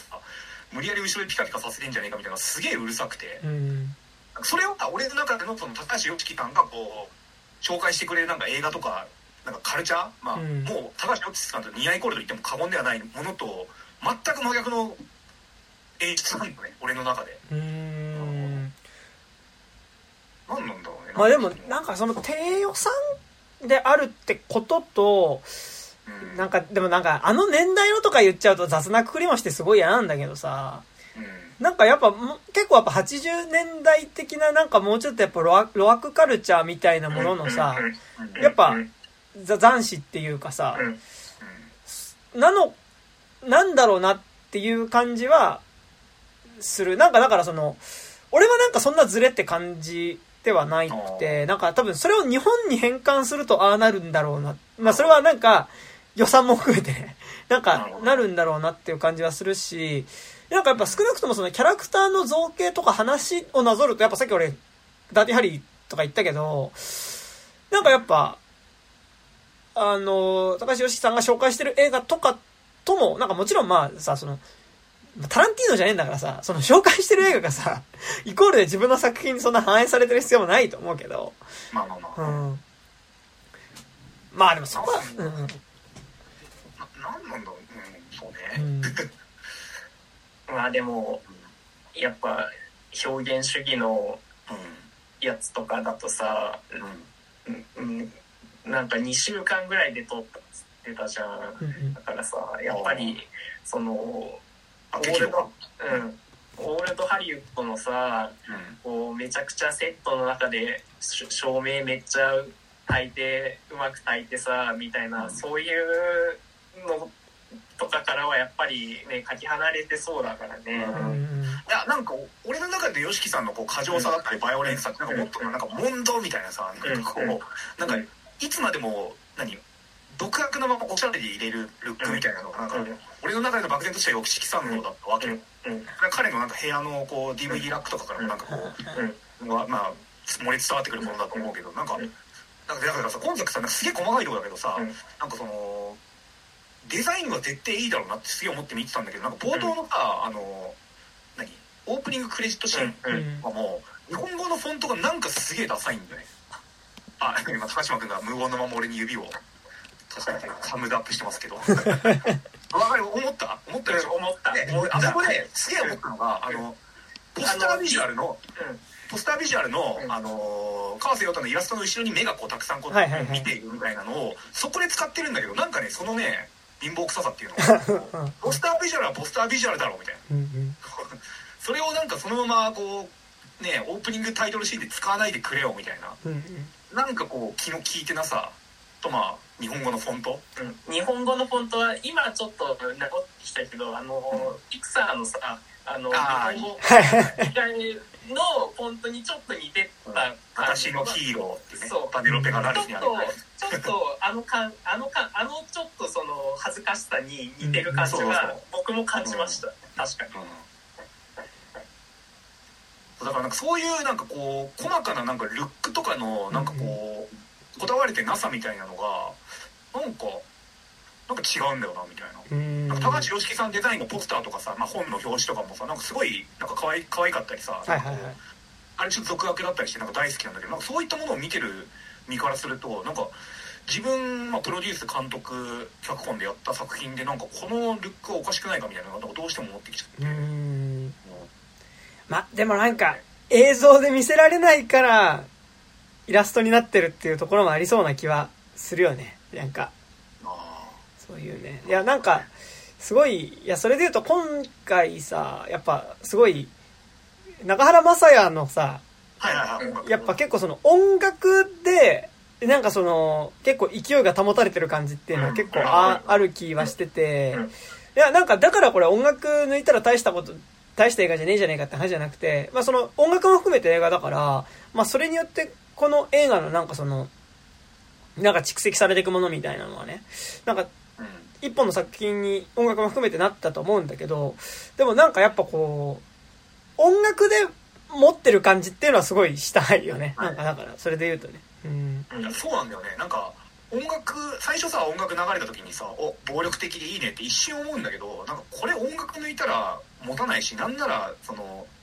途中から邪魔になってくんじゃん音楽ちょっと、うん。そうなってるから。あじゃあ音楽消してくれよってちょっと思うんだけどでも音楽消したらこれ絵的に持たなくないかってなんか思ってきちゃう。残念さとか悲しさみたいなあ正直。となんかすごい僕個人的にすごい期待してたのは編集とかがすごいやっぱ吉木さんとかさすごい結構テンポ感とかも言う人じゃないですか、だからもっとそのテンテンポよくうもっと多分なんかもっとなんか中盤とか結構だれるじゃないですか、はいはいあのニューヨークのあの治療のシーンとかもなんかすごいなんかあのやっぱとぶっちゃけあのノープ同じ日に見たんですけど、はいはいはい。ノープより激怒の方が長く感じちゃって、うん、なんか無駄にねこう横スクロールそうそうそうそう。カッティングとか入れたり。そうそうそう。なんかもうちょっとなんかそのそれこそなんか編集とかはうん。なんかハリウッド的なさ、うんうんうん。あのスタイリッシュさいけるのかなと思ったらそれもなかったから、ね。あのビール飲み干すとこぐらいなテンポで全部続いてほしかったですよね。うん、あそこだ。ったらあのヨシキチャンネルでやってるあの適当 Vlog のテンポの方が先輩いいっすよ。うん、うん。あ今日 も閉まってました。イエーイ。閉まってたんで普通のパスタ行こうと思います。イエーイ。みたいなあそこも混んでましたみたいななんか。あのテンポでやってくれたらねもうちょっとよかったのにな、うんはい。そうなんですよね。なんかさニューヨーク行かされた理由っていうのがなんかいまいちよく分かってなくて、うん。まあ、あれはまあそういうもんとして見ればいいの。なんかまあ3年け、要はその主人公が関与することなく3年が経過してる間に街がおかしくなってたっていう時間経過だから。いやなんかだから俺も正直その、時計仕掛けのオレンジ的な帰ってきた深間っていうのがなんか一切その暴力性を失われてるんだけど、なんか街があまりにもこう、蹂躙され尽くしているのを見るにつけ、どんどん怒りが蓄積していって、もう本当にやっぱ時計仕掛けのオレンジの最後のアレックスがさ、やっぱりその、あの、散々おもちゃにされた挙句さは、いなんか、その目に宿っていたものはもう一度暴力の狂気であったみたいなね。なんかそういう感じかなと思ったら結構、てかなんかだからそれで言うと、あなんかあの、最後さあ、のピルあの、ピルケースを捨てるじゃん最後その深間がさうん最後の暴力を振るうときにねうん。であれって結構やっぱ、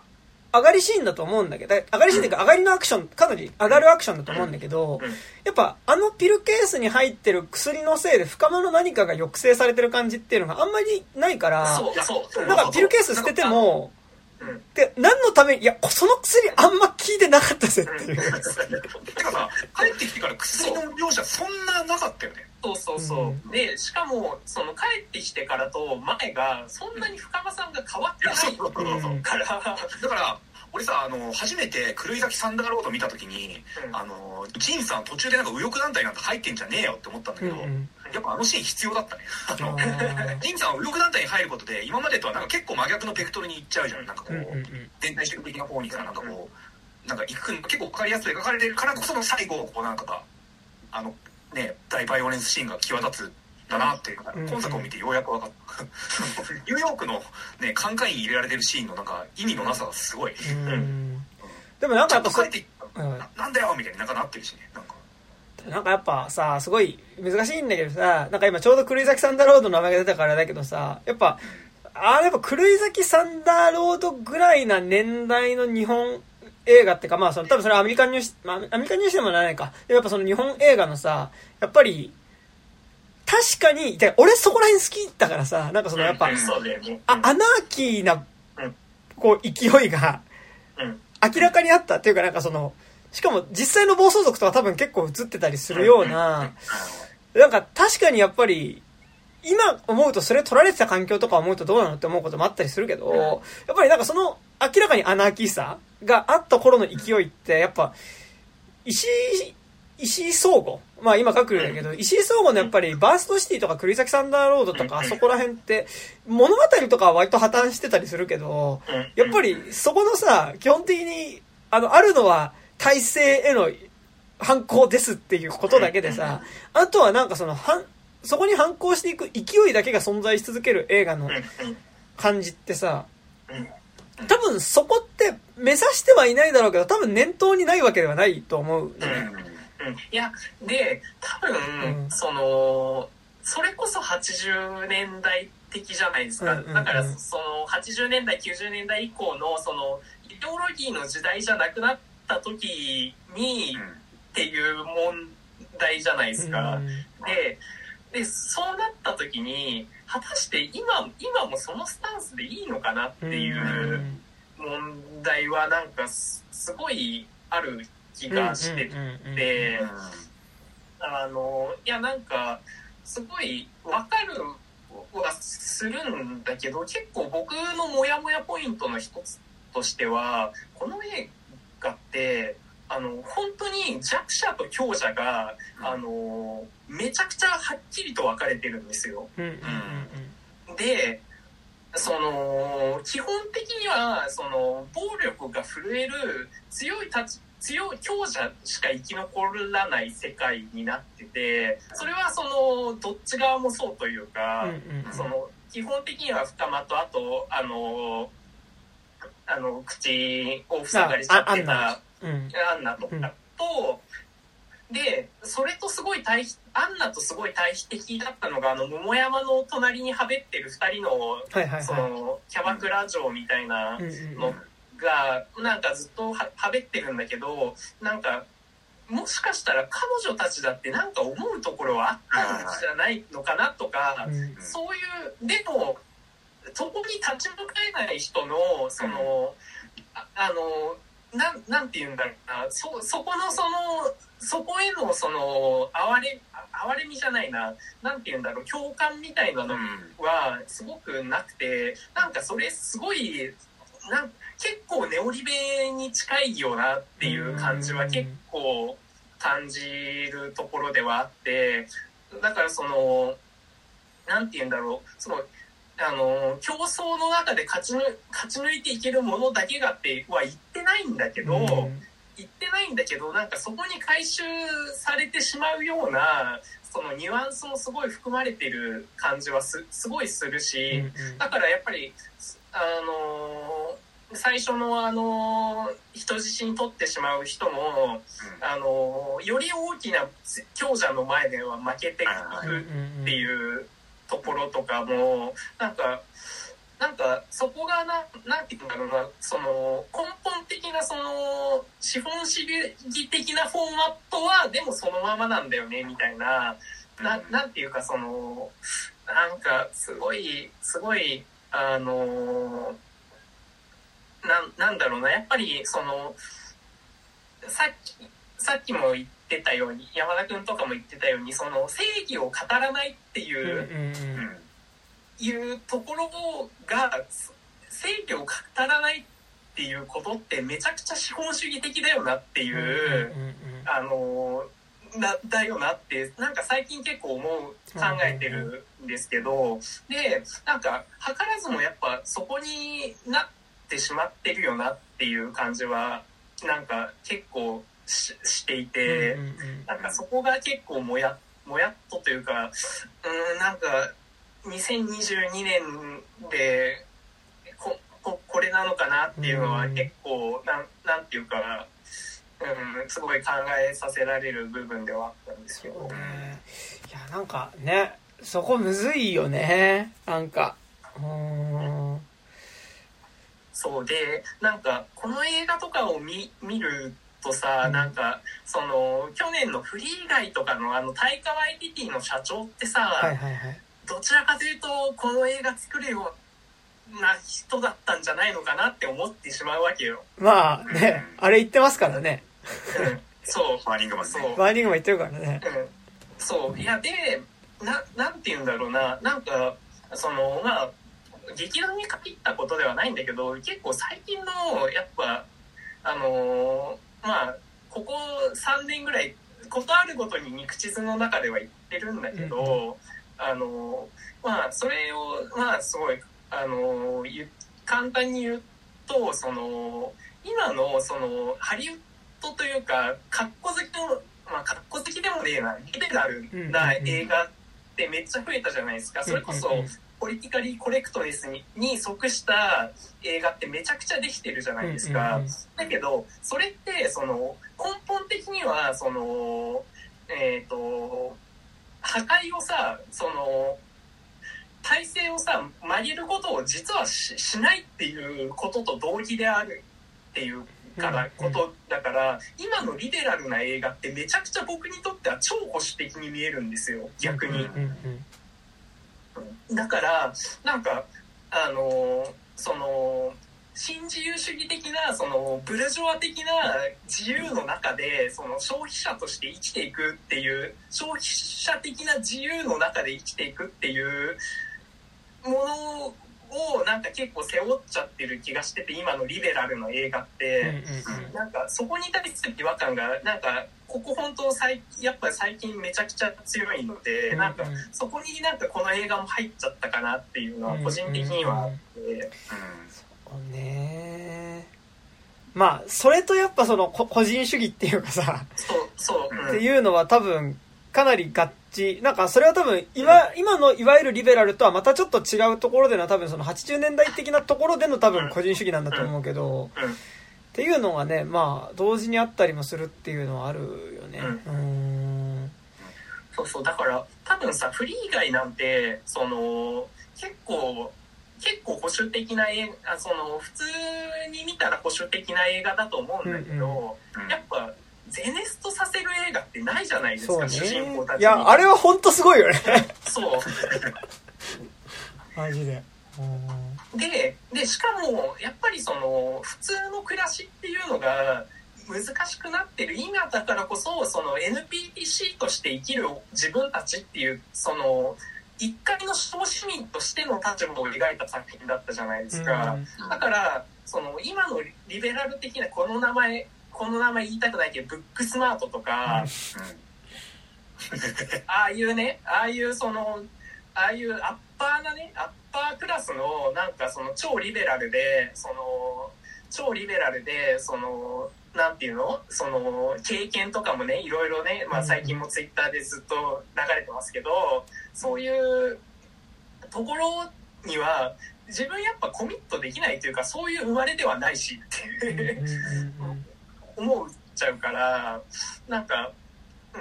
うん、だからその今のそのリベラルなよリベラルでかつ適度な資本主義の中ではブックスマートみたいな映画って多分一番保守的なんじゃないのかなっていうのが、うん。で逆説的にそのフリー以外みたいな作品っていうのがそのアナーキーに移ってしまうっていうのがなんかすごい屈折してるけどなんかそういう状況になってる気がしててその中で個人の個人の暴力だけに終始していくっていうのはなんかめちゃくちゃそのなんて言うんだろう。でもそこにやっぱりそこにはさやっぱ体制を変えるっていうところまでいかないとさ、うん。なんかうんなんかよくはならなくね？と思って、でそこから悪くなるにしろでもそのさ立ち上がることって大事じゃんとか思っうんたりするから、なんかあくそこに行けないななんていうかそのインテリ的なそのなんていうんだろうなその行動まあ行動力のなさというかみたいなところになんか結構ななっちゃってるのがなんか結構今のなんか作品としてなんか結構なんなんだろう微妙になんかやっぱ遅れてるではないけどなんかうんじゃねえのかなって個人的には思ってるところで。まあだってフリー以外は、でもまさにやっぱその、個人の動機とさ、個人の動機が個人の動機のままでちゃんと連帯し得るっていうことをやっぱり描いてはいたし、でも、やっぱ、まあちょっと今ごめん、フリー以外の名前出してあれだけど、やっぱでも、剣老地とか見るとさう、ん。やっぱ、うん。個人の動機同士がさ、連帯しうるのってやっぱさ、貧しいっていうところで初めて連帯しうるっていうところではあったりもするからさ、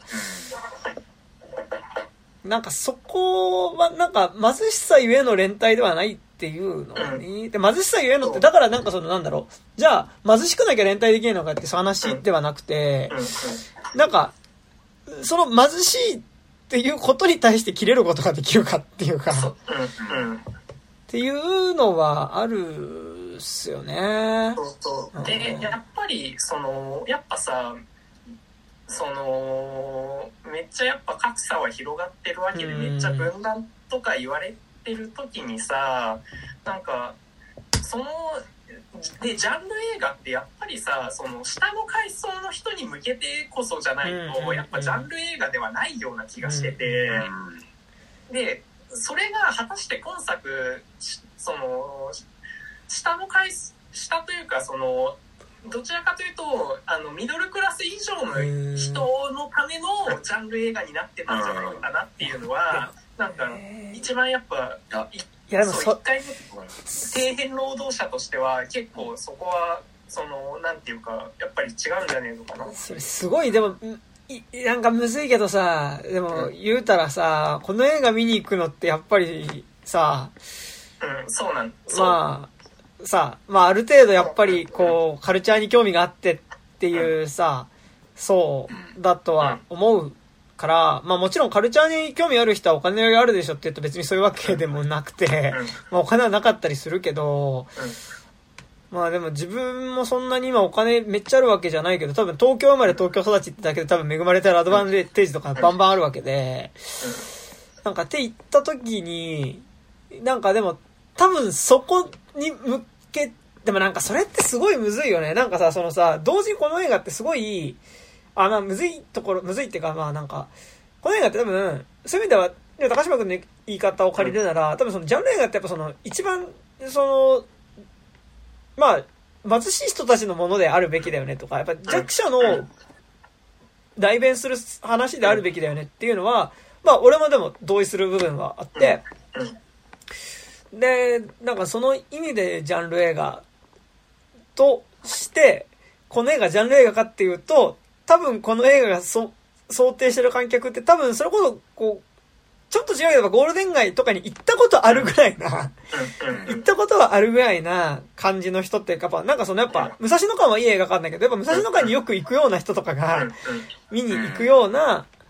映画だっていうところで多分ちょっとある種そのカルチャーに片足突っ込む人が見に行く映画になってるだろうなっていうところでちょっと絶妙にその貧しい人が見に行く映画。貧しい人が見に行くというかその貧しい人イコール大衆にとっての映画じゃなくなってるではないなっていうのと、でも同時になんか多分今結構みんな貧しいけど、貧しいイコール大衆だっていう感覚が多分そん、ちょっと持ちづらくはなっていて、なんかだから昔の、それこそ必殺仕事人とかって別になんか今見るとすごい、そのなんだろう、政治的な映画に見えたりもするし、まあ作ってる人たちが割とそういう人たちだったみたいなこともあったり、まあ特に昔の人気映画とかね、まあそうだったりもするけど、でもやっぱあれがすごい受け入れられたでしょって多分そのさ、基本的に大衆って言った時に自分たちはこうさ、まあ、奪われてるっていう感覚感覚っていうのが多分観客に割と共通してあったからこそ、ケンさんがブチ切れるっていうか、ケンさんがその、乗り込ん、度度数を持ってね、乗り込んでいくっていうところに、その、観客が、のテンションが上がるっていうのは、そこの、ケンさんがその、底辺の側、底辺とかその、奪われてる側からブチ切れるっていう、ところに自分自身を重ねることができたからなんだけど、でも今同時に、じゃあ、そ、そういうジャンル映画を、だから逆に言うと、入江優のシュシュシュの子とかって、俺は最後の暴力シーンを除けばね、俺はね、俺はね、あの、結構ジャンル映画的だったと思うけど、でもなんかやっぱりさ、あの、それがいわゆる大衆の映画かっていうとやっぱちょっと違うみたいな、今のね、なんか受け入れられる土壌としてね、なんかちょっと違うっていうことの難しさでもある気がするし、なんかね、そう、っていうのはあるんですよね。うん、そう。いやなんかだからこそなんかやっぱりそのそそこをやっぱ再定義してほしかったというかさ、うん。なんかすごいそのジャンル映画としてそやっぱりその今のジャンル映画ってこうあるべきだよねうんっていうところをなんかその多分高橋良樹さんなんかジャンル映画めっちゃ好きだと思うから、なんかでなんかそのでその政治性のなさって言っちゃえばその秘宝的なさ政治性のなさと結構つながってるじゃないですか。うんはいはい。だからなんかなんかそこがでもなんかその個人で見た時そのもうなんかもうその辺がそうどうなのかなと思ってた部分ではあって俺本作見てまず思まずっていうかなんか思ったのがなんかこれはゴールデン街にいるおっさん向けに作られた水戸黄門なんだなってなんかだんだん思ってきて、うん。なんかその構図は水戸黄門なんですよ。なんかこう、うん最後この人が、まあ、それってジャンル映画的なさ、うん。おうん。話のお決まりの面白さであり安心感だとは思う。まあ、し、シーンだとも思うんだけど、あの、洋式さんも、もう公開する、作ってる最中から最後は激怒しますっていうの。がうんうん。だから、なんか、簡単に言ってたから、まあそうだと思うんだけど、なんか、水戸黄門と同じで、ああ、この、なんか、あの、悪大官たちも、最後はこの、まあ、ある種の定義の前に、正義ではないんだけどね、今作は。なんかこう、あの、ひれ伏して、スカッとするんだろうなっていうのが、まあ冒頭のねこう酒場新海も分かるように こうゴールデン街にいる人たち向けに作られチューニングされたバージョンの水戸黄門でしかないなってすげえ思っちゃって、うんうんうん。うん。まあでもねなんかさ今ちょっと秘宝って話出たけどさ。うんうん。なんかすごいむずいのが、今話むずいなと思ったのがうん、でもなんかやっぱさ、多分ちょっと俺らの親手前ぐらいうん、親からちょっとそれ少し下ぐらいの世代ってさ、なんか割となんだろう、価値観としてはリベラルっていうか、まあ、まあ、まあ、ノンポリだったりもするけど、バブル期まで行っちゃうと。だし、でも、同時にバブル期のその、いわゆる資本主義的なノリ、けって思ってる人たちが持ってるノンポリ、あと多分、うん。その、左翼っていうのは多分格好好きのアナーキーさ。うんうんうんである気はしてて、まあ俺はついでにそういうの好きだったりすごいするわけですけど、うんあの、すだからその、ちょっと政治性は薄い、でもアナーキーさみたいなのっうんてある気はしてて、なんか、でもそれってやっぱりその、基本的にやっぱ土台がまあ貧しさではないっ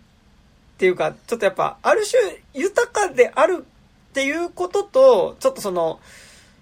こう、反資本主義みたいなところっていうのが合致してる感じはしてて、いやなんか今秘宝的という風に話はなっていたが、今、なんかすごい今話聞いててすごい思い出したのが、うん。あのー、ああこうやっていう、あのー、3、4年前か、だからオリンピック前に作られてたうん、寺山修司のさ、ボクシング映画ですよそう、あの、原小説原作のボクシング映画がさ、まあ、まさにその、オリンピック、まあそれはまだオリンピック前に作られた映画だから、オリンピックが開催された後のゴールデン街というか新宿が舞台で、で、まあそこっていうのはまあその、まあまさにこの映画みたいに、その、まあ、ある種のディストピアになっていて、まあなんかその、ある種全体主義的なものがもうちょっと広まっていて、で、かつ国民はどんどん貧しくなってるから、その新宿にあったたくさんのラブホテルっていうのがもうラブホテルとしてはもう経営できなくなってるから、そこが、その全部、そこを使った、あの、老人ホームになってて、で、そこに来る老人たちってのはすごい貧しい老人たちが来てて、まあなんかそこがでも劣悪な環境で、みたいな、確かそうだったかな。まあなんかそこの、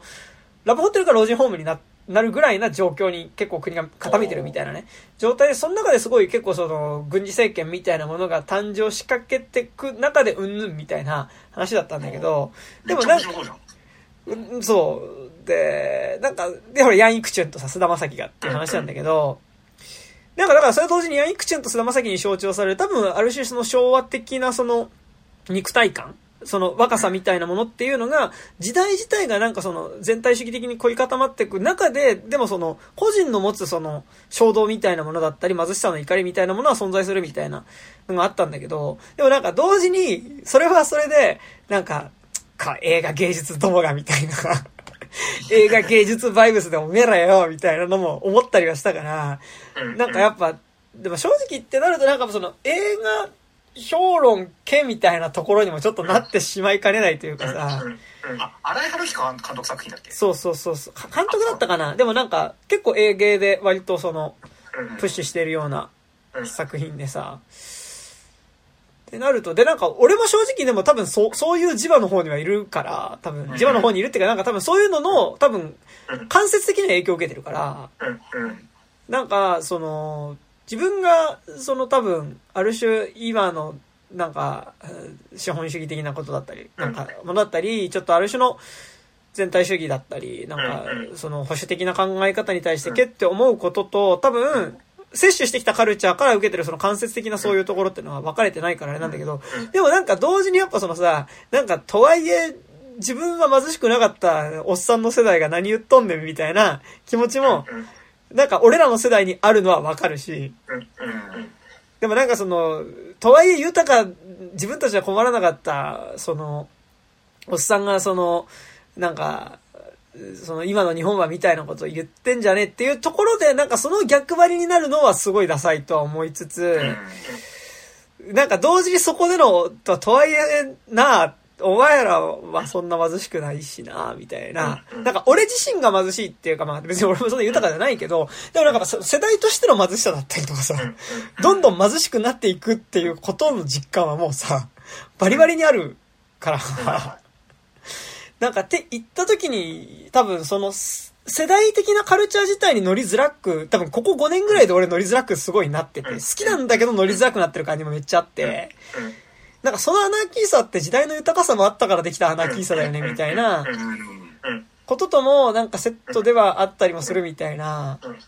なんかむずさはあるね。うんうんでそれでなんかさっき言いたかったのはさ、はいはいはいその僕らってもう先細りの世代は決定してるわけじゃないですか。その時にできるだけ変えたいと思思うわけですよ。はいはいはい。うんうんだけどあの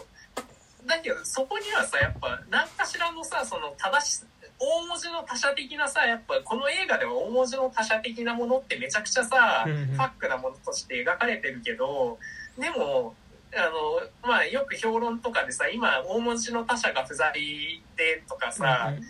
言言われるじゃないですか。その時にさやっぱ大文字の他者ってやっぱ必要は必要なんじゃないのかなっていうのを思うわけですよ。うんうん。でその後にどうなるかはやっぱりその時の人たちのそのやっぱ考えとうんか行動にも寄ってくるわけだからさなんかそこにはやっぱりコミットせずにその資本主義的なそのかあの選択の自由だけが選ぶあの選択のじ選択の自由でもないな。その商品を買うっていう自由があるっていうなんかそこにそこをその自由なのっていうなんか今今作のそのそのゴールデン街的なってさなんなんて言うんだろう。なんかあのななんていうかさなんかそこが本本質的ではない感じっていうのがあってさなんかその今のその自分たちが好きなものをそのななんていうかあの中にはそそのすごい資本主義的な快楽っていうものがやっぱすごい前提にはあるうん気がしてて。うんで、でも、なんか、それってどう、その、さすがに、その、2022年の現在で、なんか、そこに対して、なんか、結構、その、無批判なのが結構批評的なものって、やっぱそこには無批判な感じだよなっていうのは、うん。その、なん、なんて言うんだろう、その、宝島カルチャー感っていうかさ、うん。っていうのがなんかある気がしててなんかだからこそそのなんかさすがにそののんぽりの季節ではなくなってしまったんじゃないのかなっていうなんか切迫感がなんか個人的には感じてるところだからうん。なんかなんかそこのそのももいもやもやかしさというかうんなんか感じっていうのがめちゃくちゃあったかなっていう。いやー、なんかすごいね。そうだよね。なんかもうそれむずいよな。なんかむずいよなしか言ってねえけど今日、本当に。なんかその、でもさ、で特に俺はだけど、うんなんか多分その、多分、のんぽりな土壌から、うんのんぽりな土壌の中で、でものんぽりな土壌の中での多分、えっと、主流だったカルチャーには乗れなかった人たちが作ったサブカルチャーっていう、多分その80年代、90年代のそのもの自体にはすごい、多分、そこすごい好きだな。うん。うん。うん。うん。でも、なんかこうさ、それの今のすごいむずさというかさ、うん。なんかやっぱ、ず自分が摂取してきた、なんか、それは俺がっていうよりは、なんか自分が摂取してきたカルチャーってさ、多分、ある、まあ、年齢まで超えるとさ、やっぱその、原体験として摂取してきたカルチャーと、多分その後に見てきたカルチャーって多分、自分を構成する上での密ってやっぱどうしても違ってきちゃう気はしてて、いや、もちろんこの後見た映画とか、聞いた音楽とか、読んだ小説とか漫画とか、まあ、らゆる体験において自分の価値観が大きく変わったりとかすることはもしかしたらあるかもしれないけど、でもやっぱりその、10代、20代の頃に見たものっていうのは多分、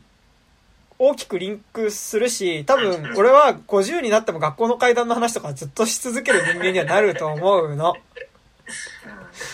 なんかって言った時に、でも逆にその、それって多分、その、今の、やっぱ、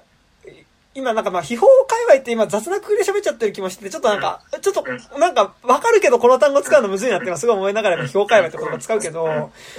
でもなんかやっぱそこの界隈もやっぱこうさ、多分もう、変われない、変わらない、やっぱ原体験として摂取してるカルチャーのところとさ、やっぱりそこの部分ってやっぱあるはあるじゃん。だからなんかそこからはだから絶対脱却できないとかではないんだけど、なんかそこのむずさはある気はすごいしてて、なんか、なんだろうな、あの、おっさんが、なんか、内面若者のままのおっさんが何か言ってる風にも見えなくはないというか、でもなんか同時にそのかっこよさもあるんだけど、なんか、っていうことのむずさっていうかさ、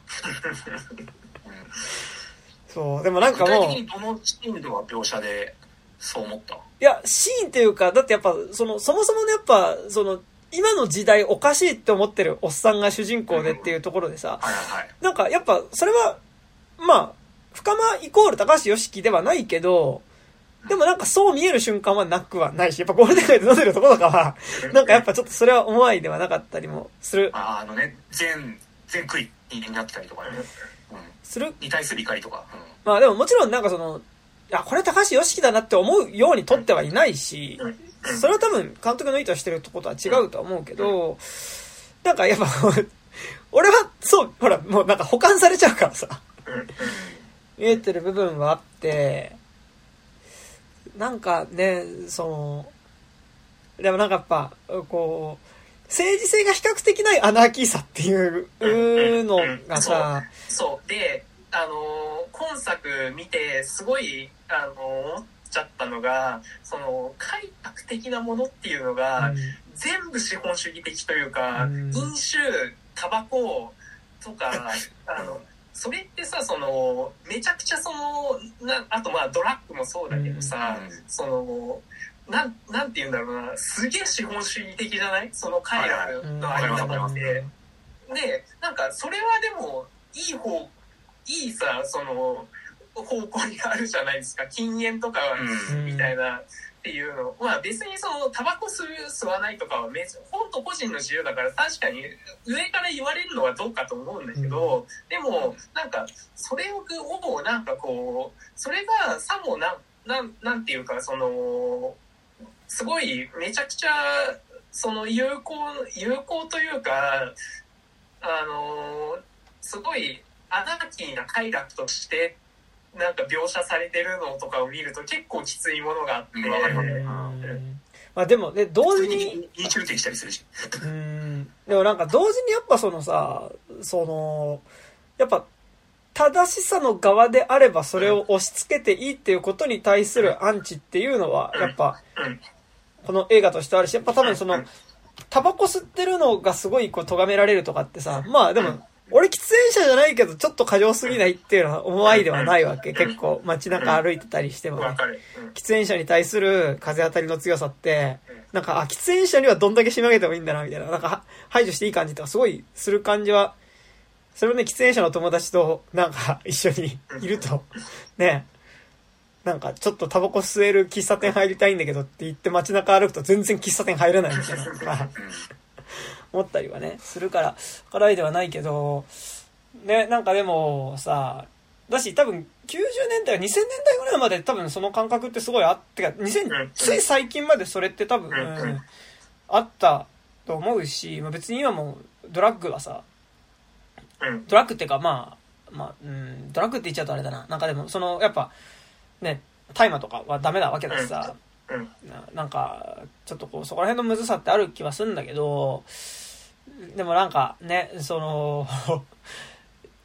とはいえもう、今、まあー、でもな、貧しい人もお酒は買っちゃうからな。うん。でもそれっていい、いや。いい方向じゃないんだよな、それってな。なんか、そうそうじゃん、うん。そうじゃん。明らかにさそのこの中の快楽って飼いならせるためのさ。あの合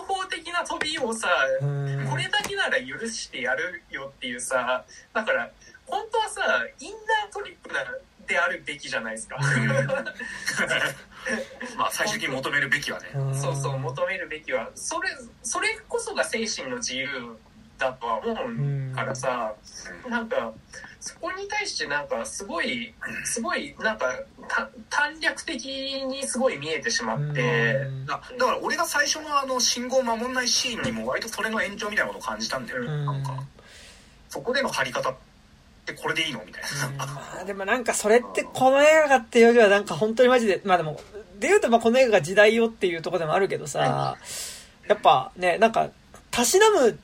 ってレベルじゃなくなっちゃってるところもあるお酒とかってさ、なんか、まあ、全部がイコールそうとは限んないけどさ、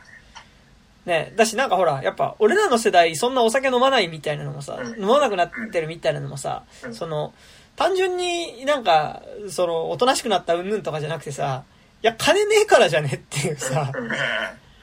そうね。そう。で、俺は結構お酒飲むの好きだけどさ、でもなんかいざ酒飲むってなるとやっぱそのストロングみたいなさ、その、安くて、その、ちょっと少量で飛ぶみたいなさ、うんうん。そういうものに行ってしまうみたいなさ、ところではあったりするからさ、そうそうそう。いやだからなんか今作さその深間がストロングゼロを何杯も飲んでたあらそれは批評的だったと思うわけ、うんわかるわかる、なんかねバーのさ、まあ、多分5600円するビールを何杯もカチャカチャ飲まれたところで、だしまあコカインなんてねめちゃくちゃ高いだろうしね。うん。でさ何？その貧困を象徴されるあの最初の家あんじゃん。うん。うん。あそこのさなんかこう過剰な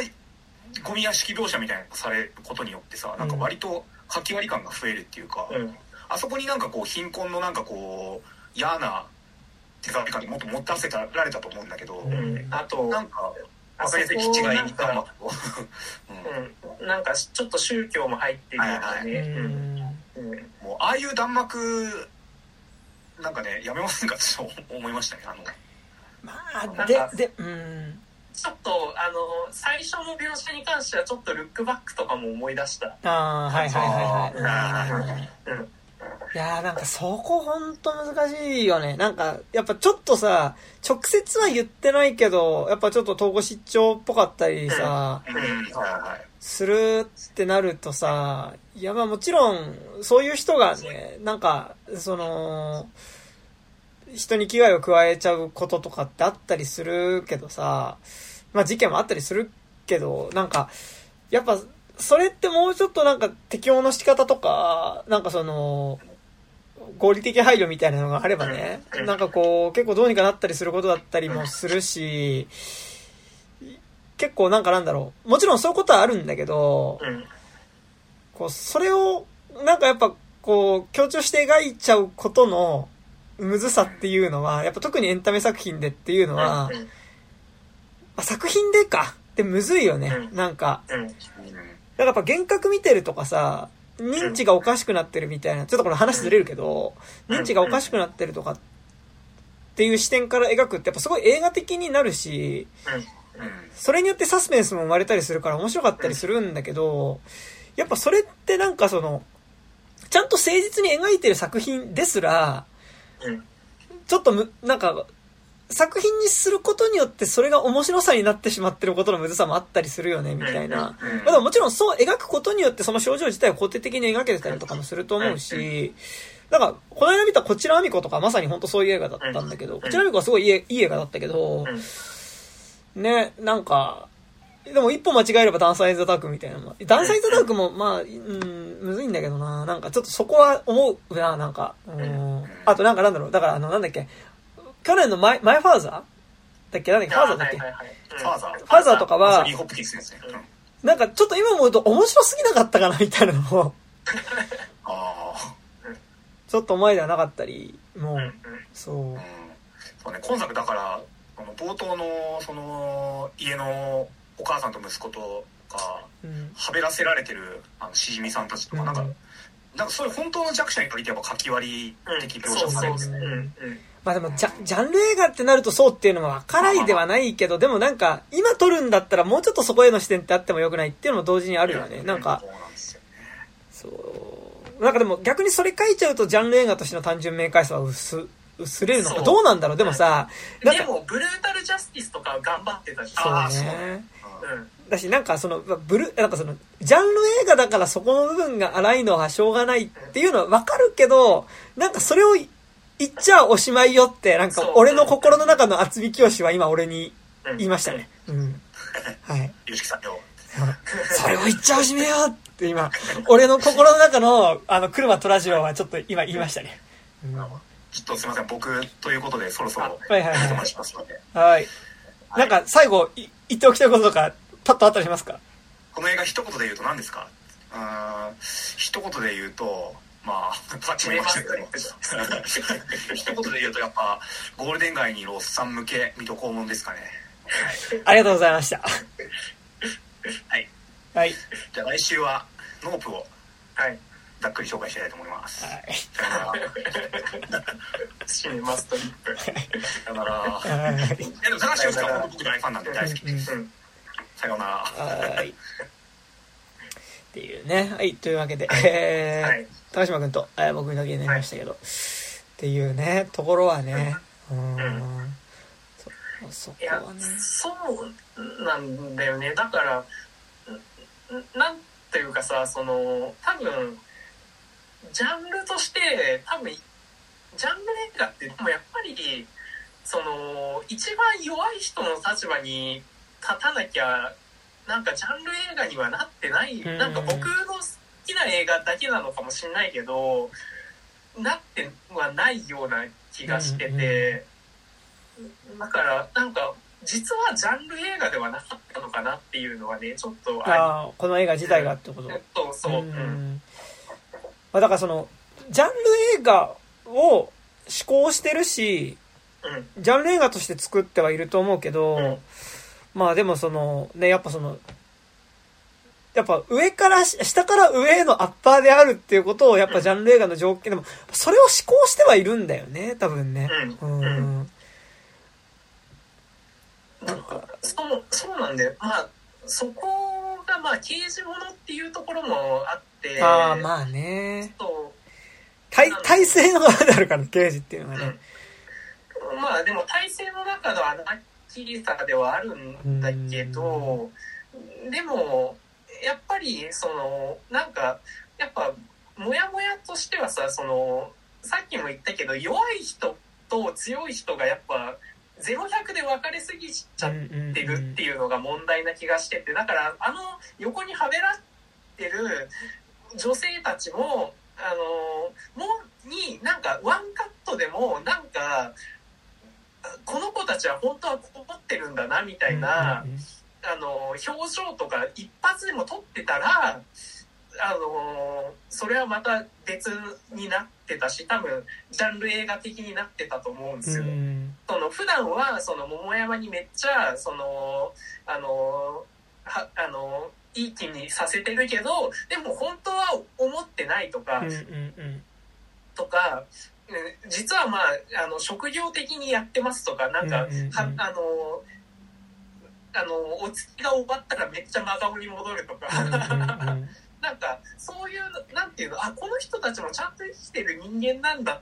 ていうのがやっぱ必要だった気がしてて、で、なんか、あと、問題点としては、実はこの作品って普通の人が出てこないというか、ああ、そうね。まあ、それはそうだね。そううん、あのー一応作品の体としてはあのーまあ町内会の人たちっていうのが普通の人っうん。ていう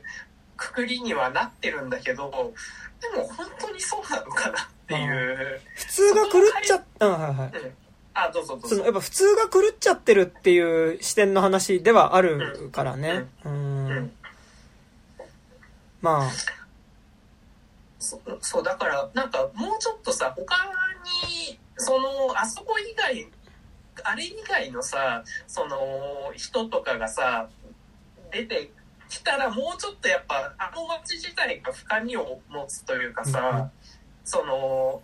まあなんて言うんだろうそ町内会の行動を目にする一般人って出てこないじゃないですか。そこって多分必要だった気がする。なんか、あの、リンチを見て見ぬふりをする人たちみたいなのっていうのを、あの、いし、なんか、リンチに見て見ぬ人もいるし、さらには、それをあんまりよく思ってもなさそう、うんうん。よく思ってもないけど、でも何も言えないっていう人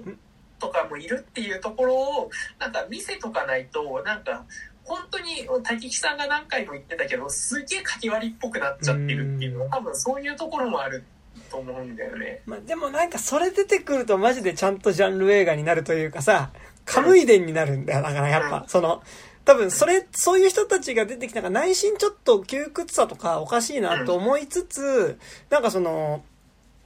町内会の暴力みたいなのを、その、容認してた人たちっていうのが、うん。まあ、おかしいって言って、立ち上がり始める。うん。で、その先頭に、やはり、その、まあ、個人の動機で動いているうん。深間はいるが、そこになんかその、てかなんかあれ多分、その、かつてあの、ゴールデン街にいた人たちとか、いつの間にかいなくなってた人たちがそこに連帯しだすみたいなさ、井浦新とか渋川清彦がそこに来るみたいなのでも、うん。よかった気がするんだけど、うん。でも多分そうするとやっぱ、連帯の絵面になるっつうのはあるんだそうそう、よね。うん。そう。そうするとやっぱ群れになってしまうから、うん。多分そこは描きたくなかったのはわかるんだけど、ねえうんむずいよね。なんか、そうね。ちょっと話ずれるけどさ。うんうん。あ、ずらしていい？あどうぞどうぞ。多分すごい、なんかやっぱ今作見て、実は俺一番、なんかさっきシュシュシュの子とか、ダーティハリー2とか言ったけど、思い出したのがマジでその、なんか最近、このポッドキャストで前喋ったけど、黒沢清の勝手に仕上がれっていうシリーズのはいはいはいはい。5作目の英雄計画っていうのがうん、ほぼ同じ話で、うん。その、まあなんか街の中でその、勝手に一人でその街の中にいるヤクザが、なんかあいつはヤクザだって言って、そのヤクザを追い出すことを、なんか勝手になんか自らの正義感で行ってた青年っていうのが、なんかいつの間にか町内会を焚きつけて、で、町内会がそのヤクザを追い出す運動っていうのをしだすんだけど、で、それがいつの間にかその彼っていうのが、なんかとある政治家に利用されて、うん。そのままある種その、すごい、その街から、ヤクザに限らず、そのホームレスとかを排除する人物になっていって、その街をきれいにするっていう名目のもと、その、街の中にいる、その、正しくない市民たちを追い出すようになっていって、で、その頃には町内会の人たちっていうのはむしろその市長に対して反抗する組織になってるから、今度町内会自体がそのし、こう市長によって潰されかける中、ある種、その勝手に仕上がれシリーズの中で、それまでは何の意味合いも持たされてなかった、ただのなんかその街の中をフラフラしてる、まあフリーターの男二人だった二人っていうのが、ある種自由さの象徴みたいな感じになって、その二人っていうのが、その、まあその寺島進演じるその、かつてのその青年であり、今やその、全体主義の象徴みたいになってしまった青年に対して、その、アメリカンニューシネマ的に特攻しかけてくるっていうのが、その、まあ、勝手に仕上がれ英雄計画で、まあ、すごい、なんか、今作を見た時にめっちゃ思い出したのね。で、やっぱ、そこで出てくる、その、でもなんか絶妙なのが、なんかある意味シュシュシュの子と激怒の間だなと思うのが、その、排除されていく、正しさによって排除されて、なんか浄化されていく街。で、そこに住んでる市民たちっていうのが最終的にその、浄化しようとする、格好好きの正しさに街を当てはめていこうとする人たちに反抗していくで、話なんだけど、やっぱそこで排除されるのがホームレスであるっていうことがよりやっぱ強調されてるところと、あの、やっぱりちょっとこう、ゴールデン街とかじゃなくて普通の、いわゆる商店街のその普通の市民っていうのが、こそが排除されていくっていう、まあ生きづらくなっていくっていうところで、で、まあなんか、ラストシーンにおいてはやっぱその、えっ、と、相川翔と、あとまあその相方みたいなね、二人っていうのが特攻していく話になっていくから、まあ、こう個人が散っていく話になるんだけど、やっぱり途中である種の連帯みたいなものっていうのは、そこでは生まれてたりするっていうところで、なんかだから、でもなんかに1990何年とかだと思うけど、なんかやっぱその時点で、なんか俺やっぱ、俺黒沢清ってそんなになんか政治的なことを描いてる作家だって感じはしなかったけど、でもなんか今思うと割と、なんか、あ、この年代でもこういうの撮ってたんだっていうか、まあ、もちろん今以上にやっぱそのバブル期の再開発みたいなこととか、まああんま詳しくしない、しないけど、とりあえずやっぱ、ね、歌舞伎町の浄化作戦的なこととかあってもさ、それは石原慎太郎がやってたさ、浄化作戦的なこととかも背景にあったりするのかもしれないけど、とかはなんかすごい思い出したりとかしつつ、でもなんかやっぱ、今ほどもうちょっとなんだろう、こう、政治的な状況っていうのが、まあもちろんあったけど、なんかその、今ほどその分断みたいなのが、それぞれの立場みたいなのが、はっきり人によって分断されてなかった時にでもそれ取ってたっていうのはなんかすごいな、みたいなことはね、ちょっと思ったりはしたんですけどね。うんうんうん。っていうのは、なんか逆に言うと、その日本比べると、やっぱその、勝手に仕上がれの、その相川翔たちっていうのが、まあそれはもちろんその、描作品が作られた時代もあると思うけど、やっぱよりその個人として生きて、その戦い、だその、こう、格好好きな全体主義みたいなものに立ち向かっていく、うこう個人時にやっぱ個人として存在し得た感じがすごいしてて、今作ってやっぱその個人として存在しようとするけど、絶妙にやっぱり、大きな流れみ、なんかそ、と同時にやっぱマジョリティ対マイノリティっていうものの構造っていうのが、見えてしまうから、なんかやっぱそこの部分でのやっぱりその深間っていうキャラクターのなんかその身動きの取れなさというか、彼がやっぱ個人として戦おうとすることのなんか見えづらさとその動機の持ちづらさとっていうのはなんかやっぱそれは作品のでの描き方の話でもありつつやっぱ時代の話でもあるんだなっていうのはねなんか思ったりはしますわななんかね。うん。いや、だから、どうなんだろうね、なんか、どえそう、多分やっぱ、双葉っていうキャラクターはやっぱやばい人ではあるんだよね。だって、実、だってね、ただ、なんか、あのーなんか、個人的にはなんか、どう思っていいのか分かんなかったのは、あの、不良グループいるじゃないですか。はいはいはい。あいつら結構やばいやつらじゃないですか。だって、こう深間を焚きつけてリンチさせてたわ、リンチというか、ボコボコにさせてたわけじゃないですか。はいはいはいでも、なんか後半になって突然なんかすげえ、なんかいい人然として出てくるじゃないですか。うんうんうんあれとかも、え、どういうことなんか、う理解が追いつかないっていうかさ、どう思えばいいのっていう。感じはなんかあってなんかいやそこにはさすがに感情移入できねえんだけどなみたいなところはなんかある気がしてはい。やーね、なんかでもさ、うーん、まあちょっとあそこのね、なんかや、あの、不良っていうかなんかチンピラみたいなののところは、まあなんかむ、ね、こう、感情移入確かにちょっとむずいところはあったんだけど、なんかでも同時になんかそのさ、こう、なんだろうな、なんか、こう、多分、あ、やっぱアナーキーだと思うの。なんか。そう。で、なんかやっぱ、アナーキーであることと多分、その、反体制であるっていうことがさ、で、ここで言うアナーキーって、いわゆるアナキズムとちょっと違うんだよね。違うかっこ好きのねかっこ好きのかっこいいやっぱ、ちょっとやっぱ、ファッションとしてのアナーキーみたいなのもやっぱ、こう、ある意味でのアナーキーっていうさ、あのーところですけど、うんあの、ついでに僕がよく言ってる宣言カットのね、あの、いつも髪切ってくれるおばさんが昔やってた、あの、美容室の名前はアナーキーだったんですけど、まあそれはそれどうでもよくて、まあ、だから普通にそこ、まあ、それ、いや、アナーキーの話はいいや、アナーキー、その美容室のアナーキーの話はいいや、なんですけど、なんか、って言った時になんかそのさ、こう、それって、なんか、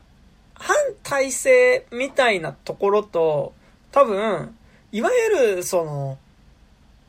正しい価値観なんか、うん。その、みたいなものに対する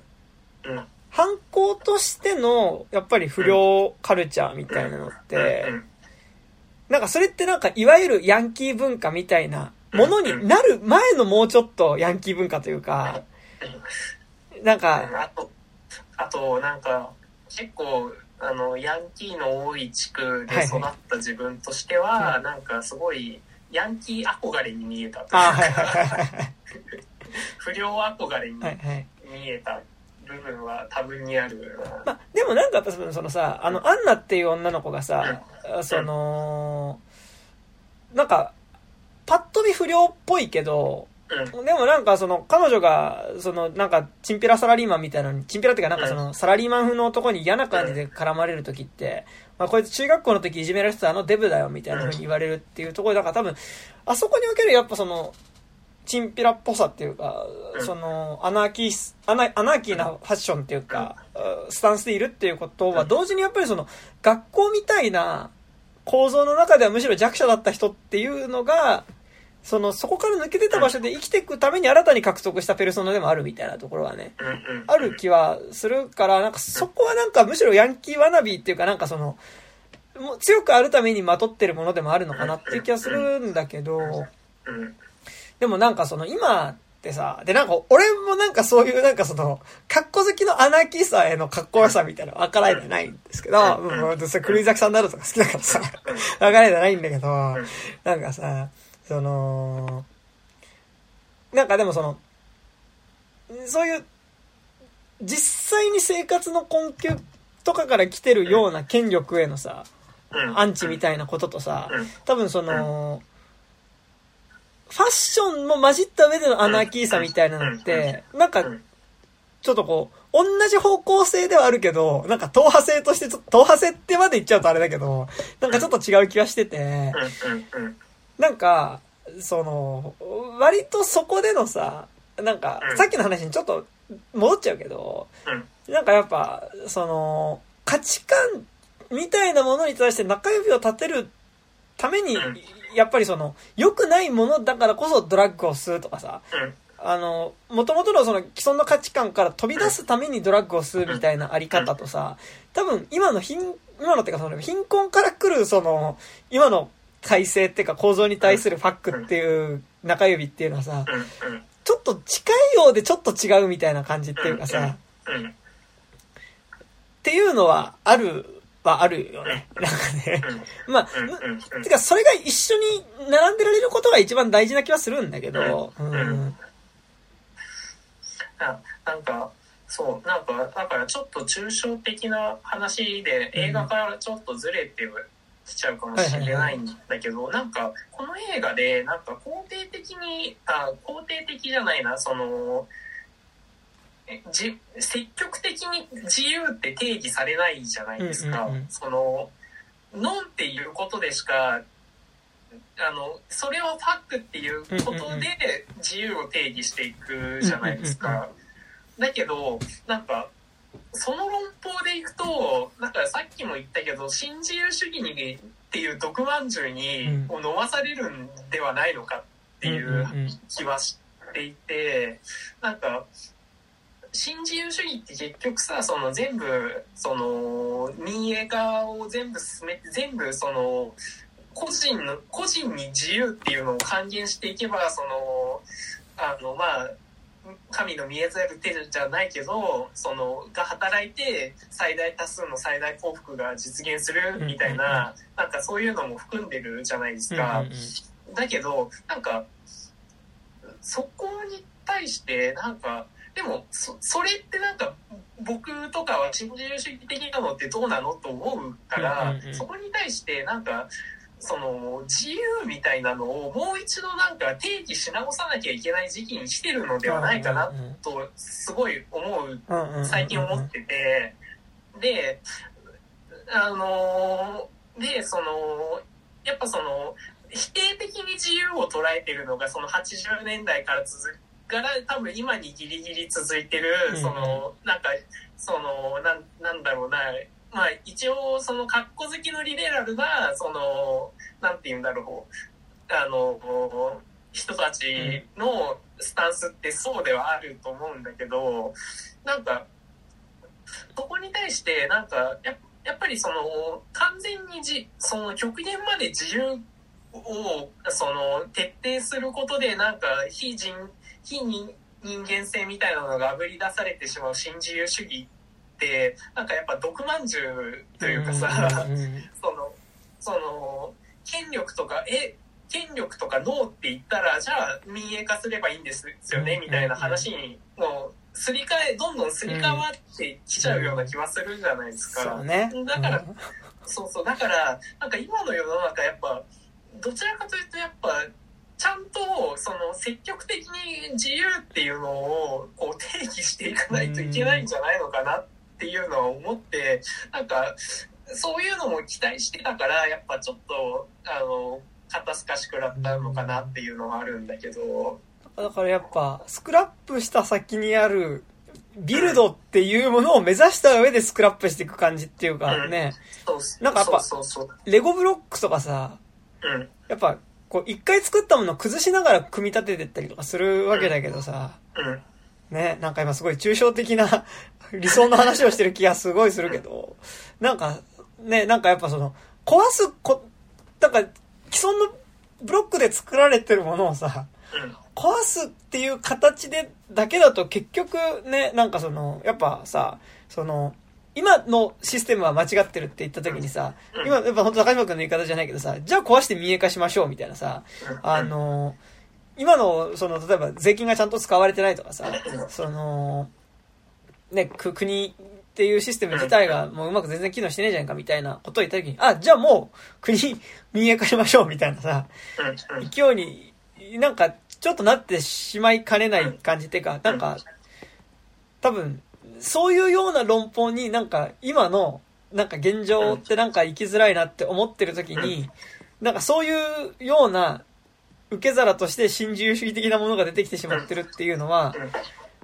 あるし、なんかなんだろう、ちょっと話をあれにすると、なんかそれこそさ、その、ジャンル映画が弱い人たちうん。てか、まあ、弱者の側が下から上に向けてのアッパーなんだとすると、なんかそこでのアッパーの物語が、なんか、こう、そこにすごいさ、下から上へのアッパーの物語がさ、やっぱり、俺はその中でたくさんいかにうまく稼いで勝つかみたいな物語に、こう、なってしまってる感じっていうのはあるよね。なんかね。そうそう。そう。えだからだから今作やっぱ強い人だけが残るっていうのがさ、なんかすごいなんかすげえモヤモヤするというかやっぱ、そのそこに対してでそのやっぱすごい資本主義的な凶楽の中ででさらに資本主義的な怒りの行使の先に強いものだけが残るってなんか結構なそっちもディストピアなんじゃねえのかなっていう。うんなんか風にも捉えてしまって自分の中では、だからなんかもうちょっとやっぱりその積極的になんかその自由だったりとかをその定義する方向だったらすごい良かったの。や良かったのかな。でもでもなんかそこに行けないその感じっていうのはすごいなんかうん。そここそがなんかなんて言うんだろうなその現状のリベラル感っていうかのもなんか限界でもあるような気はしてて、うんそう。だからなんかそのすごいうんだからうんそうそうねだから、ううん。んねまあでも監督一作目だからね。ってなんか言うのはあれだけど。うんでもなんかほらそれこそやっぱさシャマランとかってさうん。やっぱりうん。こうなんかやっぱシャマランに限らずだけどさなんかその時代はなんかやっぱこうさえっとサブカルなまあ別にシャムラシャマランはサブカルじゃないんだけど、まあなんかでもその、まあ、こう、カルチャーっぽい人間の、カルチャーを必要とする人のマインドとしてさ、なんかやっぱこう、自分は、マジョリティかマイノリティの側かっていう時にさ、まあ実際に自分に何かしらのその、こう、障害があったりとか人種的なもの、うん。違いがね、少数だったりとかさ、あの、性別だったりとか、性自認とかが違ったりとかっていうのが、なんかはっきりとなかったとしても、うん。なんか、なんとなく自分は多多数の側には常に乗れない、なんかそこから弾かれてるっていうマインドがあるかどうかって、なんか、こう、ある種カルチャーを必要とする人の、なんか、ある種の方としてある気がするんだけど、なんか、って言った時に、なんかこう、社会、世界自体は狂ってるけど、なんか自分の中で物語を作ってそれで納得できればいいんだっていうあり方って、うん。まあなんかある時期までってやっぱすごいそうだったと思うし、あのー、なんかやっぱ俺がすごい、まあ未だに好きではありつつ、ちょっと今聞くと、エクスキューズも好き、聞き、好きつつ好きな、やっぱ俺は黄緑っていうラップグループが好きで、やっぱ黄緑の歌詞でやっぱその、えーっと、社会の前に我に返れっていう歌詞があって、でそれはやっぱ90年代的な地盤で言うとなんかやっぱそのさ、あの、社会よりもやっぱその自分のことをやっぱ見つめるってことによってなんとかその狂わずに自分自自身が立ってるみたいな感覚ってある気はするんだけど、でもなんかやっぱシャマランとかってさ、もうなんか割とそのスタンスだった気はする。やっぱレディー イン・ザ・ウォーターとかね。なんかだでもあのシャマランでやっぱエポックだったのは、そのオールドうんうんで、うんうん。オールドってそのあの浜自体がめちゃくちゃし市場主義資本主義の,、あの欲にまみれたあでそれをシャマランが取ってるっていうそのいや今俺たちが見てるの欲望とか、うんうんうん。その悩みっていうのは全部資本主義的なものなんだよっていう、うんうんでそこからどうやって抜きそこから抜き出すために映画とかがあるんじゃないかっていう話だったじゃないですか。いやだからそうシャマランもやっぱりその社社会的な方にコミットする方にやっぱ数切ってるから。そうそうそうそう。いやそうなんかだからさ、うん。シャマランとかってやっぱなんかそのなんかなんだろう、ちょっと違うけど、必ずしもそうじゃないけど、やっぱある年代までって、多分ちょっと一個スタンスとして、なんかまあうん。社会がおかしいと思ってる時に、やっぱそのうん、より自閉していくことによって、その、自分を保っていくみたいな方向ってあった気がするんだけど、でもなんかシャマランってやっぱそのすごい、割と、その、自分の物語の中に自閉していくことによって狂った世界の中で生きていく作家だ、なんかそこ、そういう方向性だった気がするし、けど、なんかやっぱ、その、だんだん自閉していっても世界自体が狂ってることは変わんないし、狂ってる世界自体はやっぱり自分を蝕んでいくよって言った時に、なんか自閉していくとはいえ、その自閉していく自分が、こう自分を定義するその物語によっていかに狂ってる世界に対して働きかけていくかっていう方向性に、なんか割とシャマランって言ってる気はしてて、なんか、こう、なんかそれだと、なんか自分は連帯はできないけど、と、うん。っていうスタンスでもありつつ、なんかコミットしていけるんじゃないかっていうのは、ちょっと、なんかやっぱ、最近のシャマラン作品、なんかやっぱその、まあミスターガラスとかもそうだけどさ、なんかあれってすごいそれぞれの自閉した人たちがでも自閉したまま世界のあり方に対していかにコミットしていくかみたいな話だったと思うから、なんか、その、俺は自閉してるから社会とはどんどんその、かけ離れていくんだよってことじゃなくて、自分の物語っていうものを他の人とは違う自分が生きるために必要な物語を獲得した上で、じゃあそれを、の、登場人物として自分は世界を認識しながらその世界にどう関わっていくかみたいな、なんか、やっぱ結構シャマランは最近ちょっとずつ社会に関わっていってる気は、やっぱすごいせ、せ、関わって、接点を持ち始めてる感じはすごいしてて、うん。なんかこう、ね、こう、自分は自分でありつつ、なんかそ、そこの接点のつながりは持てるよなっていうのはね、なんか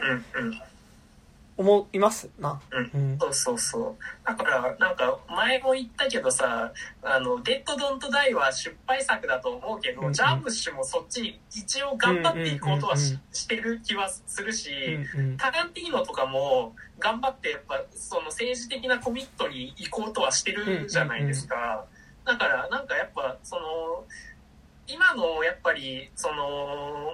問題意識の流れとしてはやっぱいかにこうファックな世の中でどうなんか肯定してなんか積極的になんか自由なりその自分なりを定義できるものっていうのを多分なんか探す時期に来てるんではないのかなっていうのは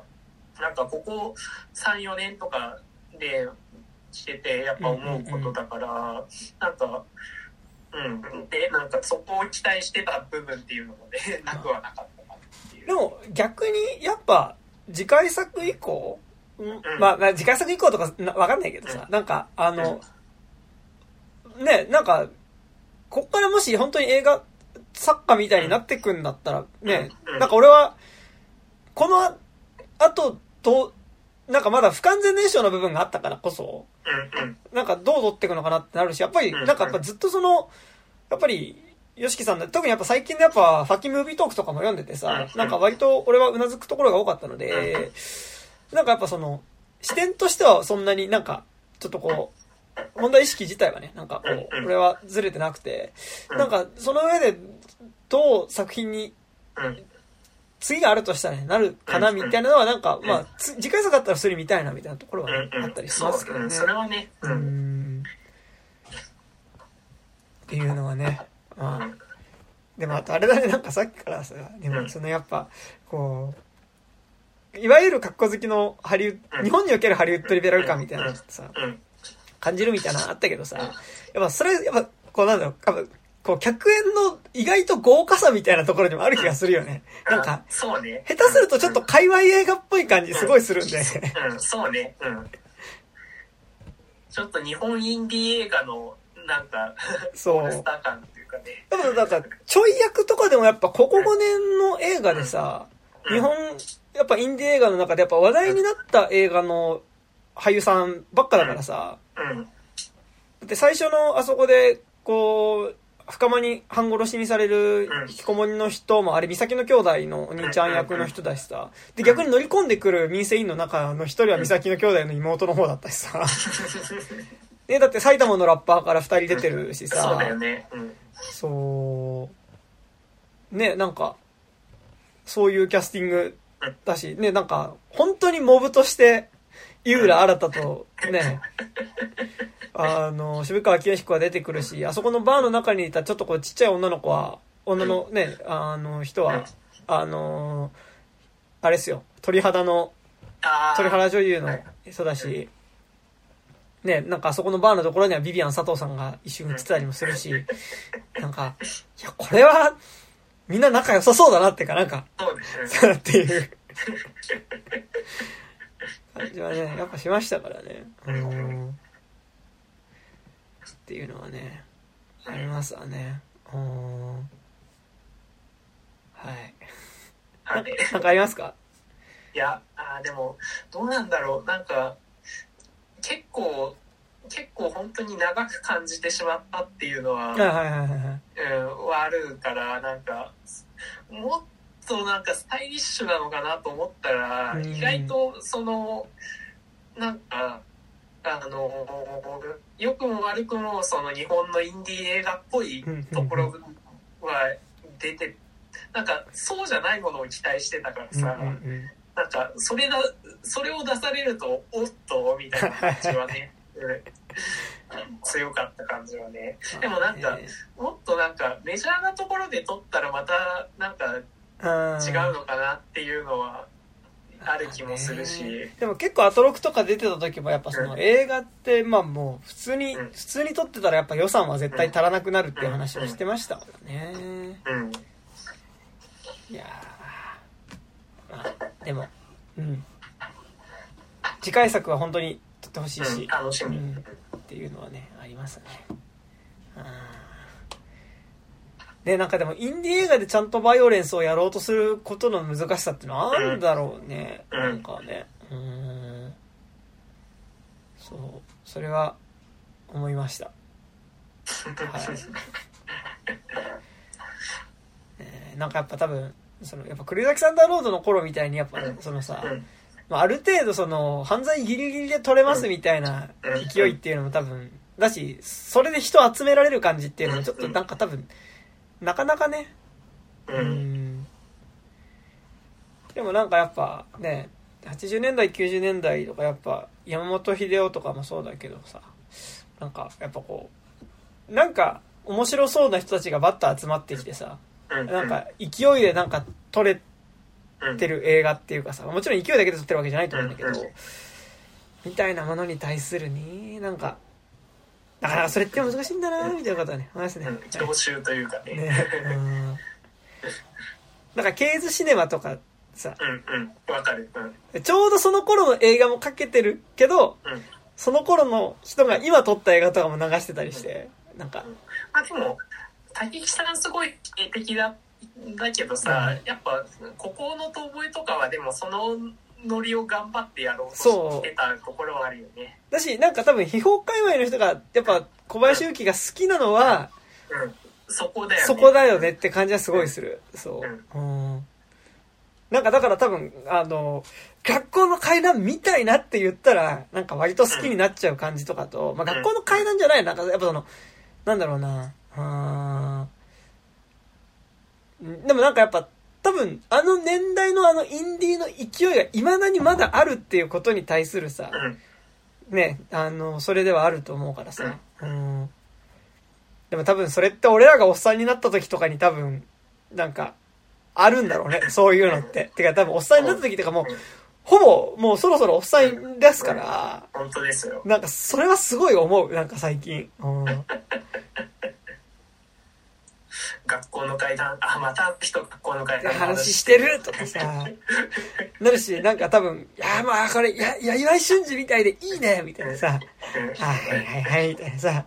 感じなんだろうなっていうのはすごい思うし、なんなら、ああ、やっぱシャマランっぽくていいね、みたいなのもさ、多分さ、なんだろう、俺らが多分50、60ぐらいになった時にさ、なんかもうちょっと遅くジョーダン・ピールとかが出てきてたら、なんかそういう受け止め方もさ、そうね、確かにね。いや、っていうか、うん。あなんかああれだけどさ、なんかそのこのコミットのできなさって結構ジョーダン・ピールとも通ずるところはあるんですよね。そう。てか、なんかアスだようねん。アスなんだよ。うん。うんそう、そうなんですよね。で、なんかでも、アスとかの方がよりさ、その、うん怒っ、でも、まあ、基本的にやっぱジョーダン・ピールだから、その、人人種、うんで、まあ、黒人差別のさ、有色人差別の話だからさ、多分、より具体的に、その、社会と接点を持ったテーマではあるけど、やっぱりそこに接点が、持てないことのためらいみたいなのは、アスは、でもなんかジョーダン・ピール作品によって違うからな、なんかそこら辺の距離感な。う。ん、どうなんキャンディーマンはねそう。もうコミットしますっていう方に言ってたし、なんか、多分今度ノープ喋るんですけど、うん。ノープとかも、なんか、でも題材としてそこは、もちろん作品の仕組みとしてありつつ、なんかあんまりそこともちょっと違う話になっちゃってる感じも、なんかせんではなかったから、うん、まあでもねあの同じ日に見たっていうのもあるんだけど、ノープもやっぱりその自由みたいなとかなんか結局でもその他者性を飲み込む話だから、うんそのし資本主義の中では体制は続くよねっていう話にこう見えてしまうから、なんかなんかうんうんああって思った。えーで、なんかでもジョーダン・ピールは割と自覚してやってるところがすごいあるじゃん。うんうんそのやっぱりね、黒人だけどその、まあなんかやっぱその、やっぱさ、グリーンブックでいうところのさ、あのーあっちのピアニストのが映画監督だったらみたいな人じゃん、うん結構。そうね、うん。まあ、あるいは、その、あれですよ。ワカンダフォーエバーみたいなことじゃないですか。そうですね。ね、なんかそのやっぱ黒人ではあるけど、そのいわゆる、その差別とか、うん。あのー貧しさ、職業差別とかから来る貧しさみたいなところの矢面には割と立たずに住んではいたけど、でもやっぱ黒人として見られることの肌感覚の違和感はやっぱり感じたりするみたいなところっていうのは、そうなんかジョーダン・ピールってさ、なんかなんだろう、あのースパイク・リーと2本立てとかで見ると多分ちょうどいい気がするんだよね。なんかその、そうそうね。うん。その、結構やっぱその、黒人って言ってもイコールでみんな貧しくてっていうことだけでもないっていう時にさ、多分なんかその視点は絶対ある気がするの。なんかだからその、黒人イコール、あれでしょ？なんかドゥーザライトシングみたいな人たちでしょ？みたいな。アメリカの黒人ってドゥーザライトシングみたいにみんな貧しくて、そういう感じなんでしょ？っていうことじゃないっていう意味ではやっぱその、なんかジョーダン・ピールってなんか、うんまあこういう言い方もすごい雑だけど、ね、なんか、スパイク・リーとかと日本で見ると、うん。そうだよね。あと、スパイク・リーは完全に政治性にコミットできる人だけど、ねジョーダン・ピールはそこにちょっとためらいがあるというか、一切食べられないからね、スパイクリーね。多分、スパイク・リー、うんジョーダン・ピールはマルコム X 取れないんうだよね、んうんうん多分。うんうんうん。なんか、逆に、ブラックユダとかは、うん、そう、取れる。取れるよね。う。うんん。っていうのはすごい思いますよな。うん。なんかだからその意味で、まあ監督じゃないけど、キャンディーマンっていうのがやっぱ本当に一番コミットしたし、あ、なんかちゃんと味ってたっていうのがね、うん、うん。ある。まあでも、多分、なんか、自分の作品ではないっていうのが。うん。確かに。うん。うん、そのなんかちょっと肩の力抜けてる感はあったのかもしれない。やっぱなんかさ、結構ジョーダン・ピールってもうなんか言うて、結構もう監督作って、まあドラマも入れたらもう4作ぐらいあるわけだけどさ、だからゲットアウト、アス、で、ラブクラフトカントリーで、で、ノープでしょ？なんかやっぱ、やっぱ作家性っていうか割とやっぱ作品の後ろに監督の顔すごい見れる監督だよね。なんかその、うん。その、なんか、やっぱ、ある種の、ちょっとやっぱ、自分が黒人であるっていうことをどう定義するかっていうか、うん。なんか、割と、そこの、なんかうん、政治の話でもあるけど、結構やっぱ、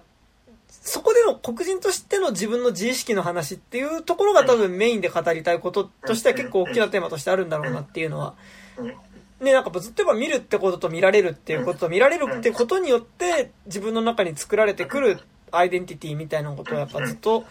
やってる監督ではあるから、ね、なんかそれはすごい。でもちょっとこう、なんだろう、こう、黒人として差別を受けて、なんかその、いるっていうことの実感をどうした、なんか、なんか100%で持ってているわけではないっていうところの感覚っていうのがすごいやっぱ、そこを描いてる人ではある。でもなんか逆に言うとなんか、だから俺とかそうだけどさ、ってなるとなんかやっぱすごい、日本人の感覚からすると、俺はね、えなんかちょっとすごいしっくりくるというかさ、そう、そう。うん。日本人の感覚からすると、やっぱ、その一枚フィルターが、その、ね、当事者性というフィルターではなくっていう、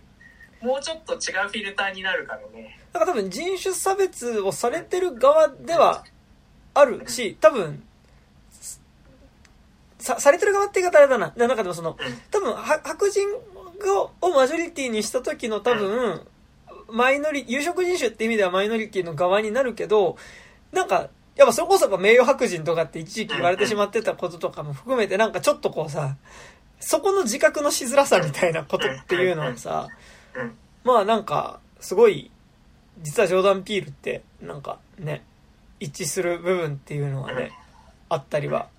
するけど、でも同時になんかなんだろうな、あのーノープに即して言うなら、割と、ためらいなくカメラ向けられる、向けることができる側でもあるよな、みたいな感覚あったりするみたいなさ。うん。そう。そうなんですよね。難しいっすよね。だから。うんなんか、だから、うん、その、なんか、結構、なんだろうな、その、政治的なコミットのできなさイコール、リベラル、リベリベラルでもないインテリ感というかさ、うんうんうんっていうのはなんか、なんか、今の時代に、なんかまあ自分も含めてなんかインテリに対する反感というかさ、うんっていうのも多分にあるのかもしれないけど、うんなんか、もっとコミットしろよみたいなのは思わん、うんおお思わんでもないとうんうんいうか、うんうんなんか、うん、なんか、60年代、70年代の映画が好きな自分からすると、映画監督とかに関してはもっとなんか別にそれが、その、右であり左でありどっちでもいいんだけど、なんか、結構味ってほしいっていうところがうんうんうんうんうん。あるかなっていうのはね。ね。まあなんかでもその意味では、まあなんか、うんインディーからね、まあ、ちょっとあじろうとしてる映画、まあ、あじれてるかどうかはあれだけど、でもなんか、少なくとも俺の中で去年と今年と続いて、なんか割とその、うん。でも、少なくとも全体主義的な空気感として今の日本を描いてる映画っていうのが、シュシュシュのこと今作とあったっていうことは、なんかそこの部分においてはすごいいいんじゃないかなっていう気もね、うん。せん。では。ないっすけどとか言いながらね、やっぱ昨日の夜とかも5人見て超楽しかったんだよね。はい。はいっていうのありますけど。うーん。まあね、まあメジャー作でなかなかないっていうのがね、うんうんそうだよねあるけど、うーん。そうなんですよね。うんうんまあ、でも、それで言うと、まあ今年だとあれですか、やっぱ新海誠監督のあそうね新作に期待っていうのはね、ありますよね。本当になんか前作とかが本当にどこまで意図してたのかが。本当にノリでやってお僕らが深読みただ単に深読みうんだけしてたのかっていう、でもなんかやっぱこう、世界系的なさ、やっぱ世界か君かっていう価値観をさ、今の日本で描くとさ、世界か君かの世界っていうのがさうん、漠然とした世界じゃなくてさ、あの、君を苦しめる貧困っていうことになってくるっていう捉え方をすると、まあ、なんかなんだろう、割とずっと世界系的な視点で撮ってた監督が、ああなるっていうことは、まあ、合致はいくし、でも、その意味で言うと、やっぱそのさっきのシャマランの話に即して言うと、やっぱ、あのーね、天気の子に関しては、やっぱりその、その中でより自閉していく方向を選ぶ話ではあるからね。なんか、そうそうそスズメの戸締まりですからね。ど、どうなのか閉めていくのか、もしかしたら開けていくのかみたいなね。まあ、そういうところで ございますか？う そうですね。はい。ねなんか、戸締まりだからね、閉めてっちゃうんだもんね。なんか、閉め、閉めちゃダメだろみたいなね。あの、なんだろう。あれ。ですかね。オールドで言うとビーチにずっといるみたいいなるみたいなね、もう出ないみたいな。それはあれじゃん、あの、なんだっけ、あの、未来世紀ブラジルの監督、えっと、あテリー・ギリアム。テリギリアムじゃん、それ。うんで最後、あの、ビビーチでさ、ビーチでゼロ、の未来じゃないそうゼロの未来で、スズメの戸締まりっつって、もう、もう出ません、ガチャみたいな。もう社会とは一切関わりません、ガチャ、戸締まりみたいな。もう全部扉閉めてきます、みたいな、こうさ。はい。すごい超引きこもり映画みたいなね、感じにね。もう世界は見たくない、みたいな。そういうことかもしれない。逆だったらいい、なんだろうね。あの、スズメの、なんだろう、戸締まりの逆って何？ねえ、なんか扉開けてくみたいなさ。開門開門、開国。ねえ、なんか、こう、扉開けてくみたいな。ま、スズメの窓を開けようみたいな。なんかそういうね、感じだったらいいんじゃないですか。わかんないけど。ねえ。スズメ出てくんのかね、ちゃんとね。名前なんじゃないあ、す、あ、スズメちゃんっていうこと？うん。あ、そ、あそ、そういうこと？なんか。違うか。す、すずめの、なんか、すずめの戸締まりってね、なんか、ちゃんとすずめ、でも激怒はちゃんと激怒してたからね。うん激怒がちゃんと激怒してる。こ れすずめの戸締まりはちゃんとすずめが戸を閉めるのかっていうね。天気の子はだってちゃんと天気の子でしたからね。うん。そうですね君の名はもちゃんと君の名はでし君の名でしたからね。ってことを思うとやっぱすずめの、だってなるとやっぱでもまあ、高島君言ったみたいに主人公すずめの可能性めっちゃあるな。なんかやっぱその、あの、いやでもそれはどうなん？なんか、うだから主人公の名前がタイトルに入ってるのも、でもそしたら初めてだよ、新海誠だったらね。ああ確かにね、すずめの戸締まりってね。どう、どうなんですかね。そそそなんか、あれでしょなんかあの、なんか、なんだろう。カラスのパン屋さんみたいなことじゃないわけですね。なんか。ね。うーん、そうですか。まあでも、すすずめの戸締まりは結構なんか、はいまあ僕、ノープ、ノープね、オデオンで見ちゃって、あああのね、ノープまだ見てない人ね、多分本当 IMAX 見た方がいいっすよ。あの、結構、IMAX で見ればよかったって、なんか今年トップガンマーベリックもね、一回オデオンで見てね、数秒で IMAX で見ればよかったと思って IMAX で、あれは見直しましたけど、なんかやっぱね、オデオンが近所だからオデオン行っちゃうんだけどね。うん。いや、あの、ノープはでもさ、うん。でも iMAX はさ、なんか、あれじゃん、だってなんか、いや、本当のなんか、ここで、ここでしか高級、なんか、あの、本当の味出ないんですよって、なんかおかしくない？なんか。ムカ、つくよな。うんむなんか、え、えそれはなんか、え、なんか、映映画って共通のフォーマットだから優れてるメディアなんじゃないですか？なんかでも、ノープはなんか作品のテーマ的にもなんかちょっとなんなら IMAX で見ることによってさ、うん、うん、なんかちょっとその、映画費み、映画史みたいなとこあるじゃん。なんかそんな、うん。多分アスペクト費みたいなことっうん。て、なんか、アスペクトって概念は結構意識されてるっていうか、でもその、うん。すげえフレームに収めるっていうことをめちゃくちゃ意識してる映画だと思うから、その意味で言うと、なんか、IMAX で見るっていうことはすごい重要な映画な気がするんですけど、それはどうなんっていうのも。しかも、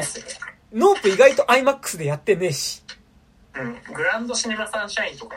そう東宝もやってるけどね、朝一1回だけとかあね。、えそう。っ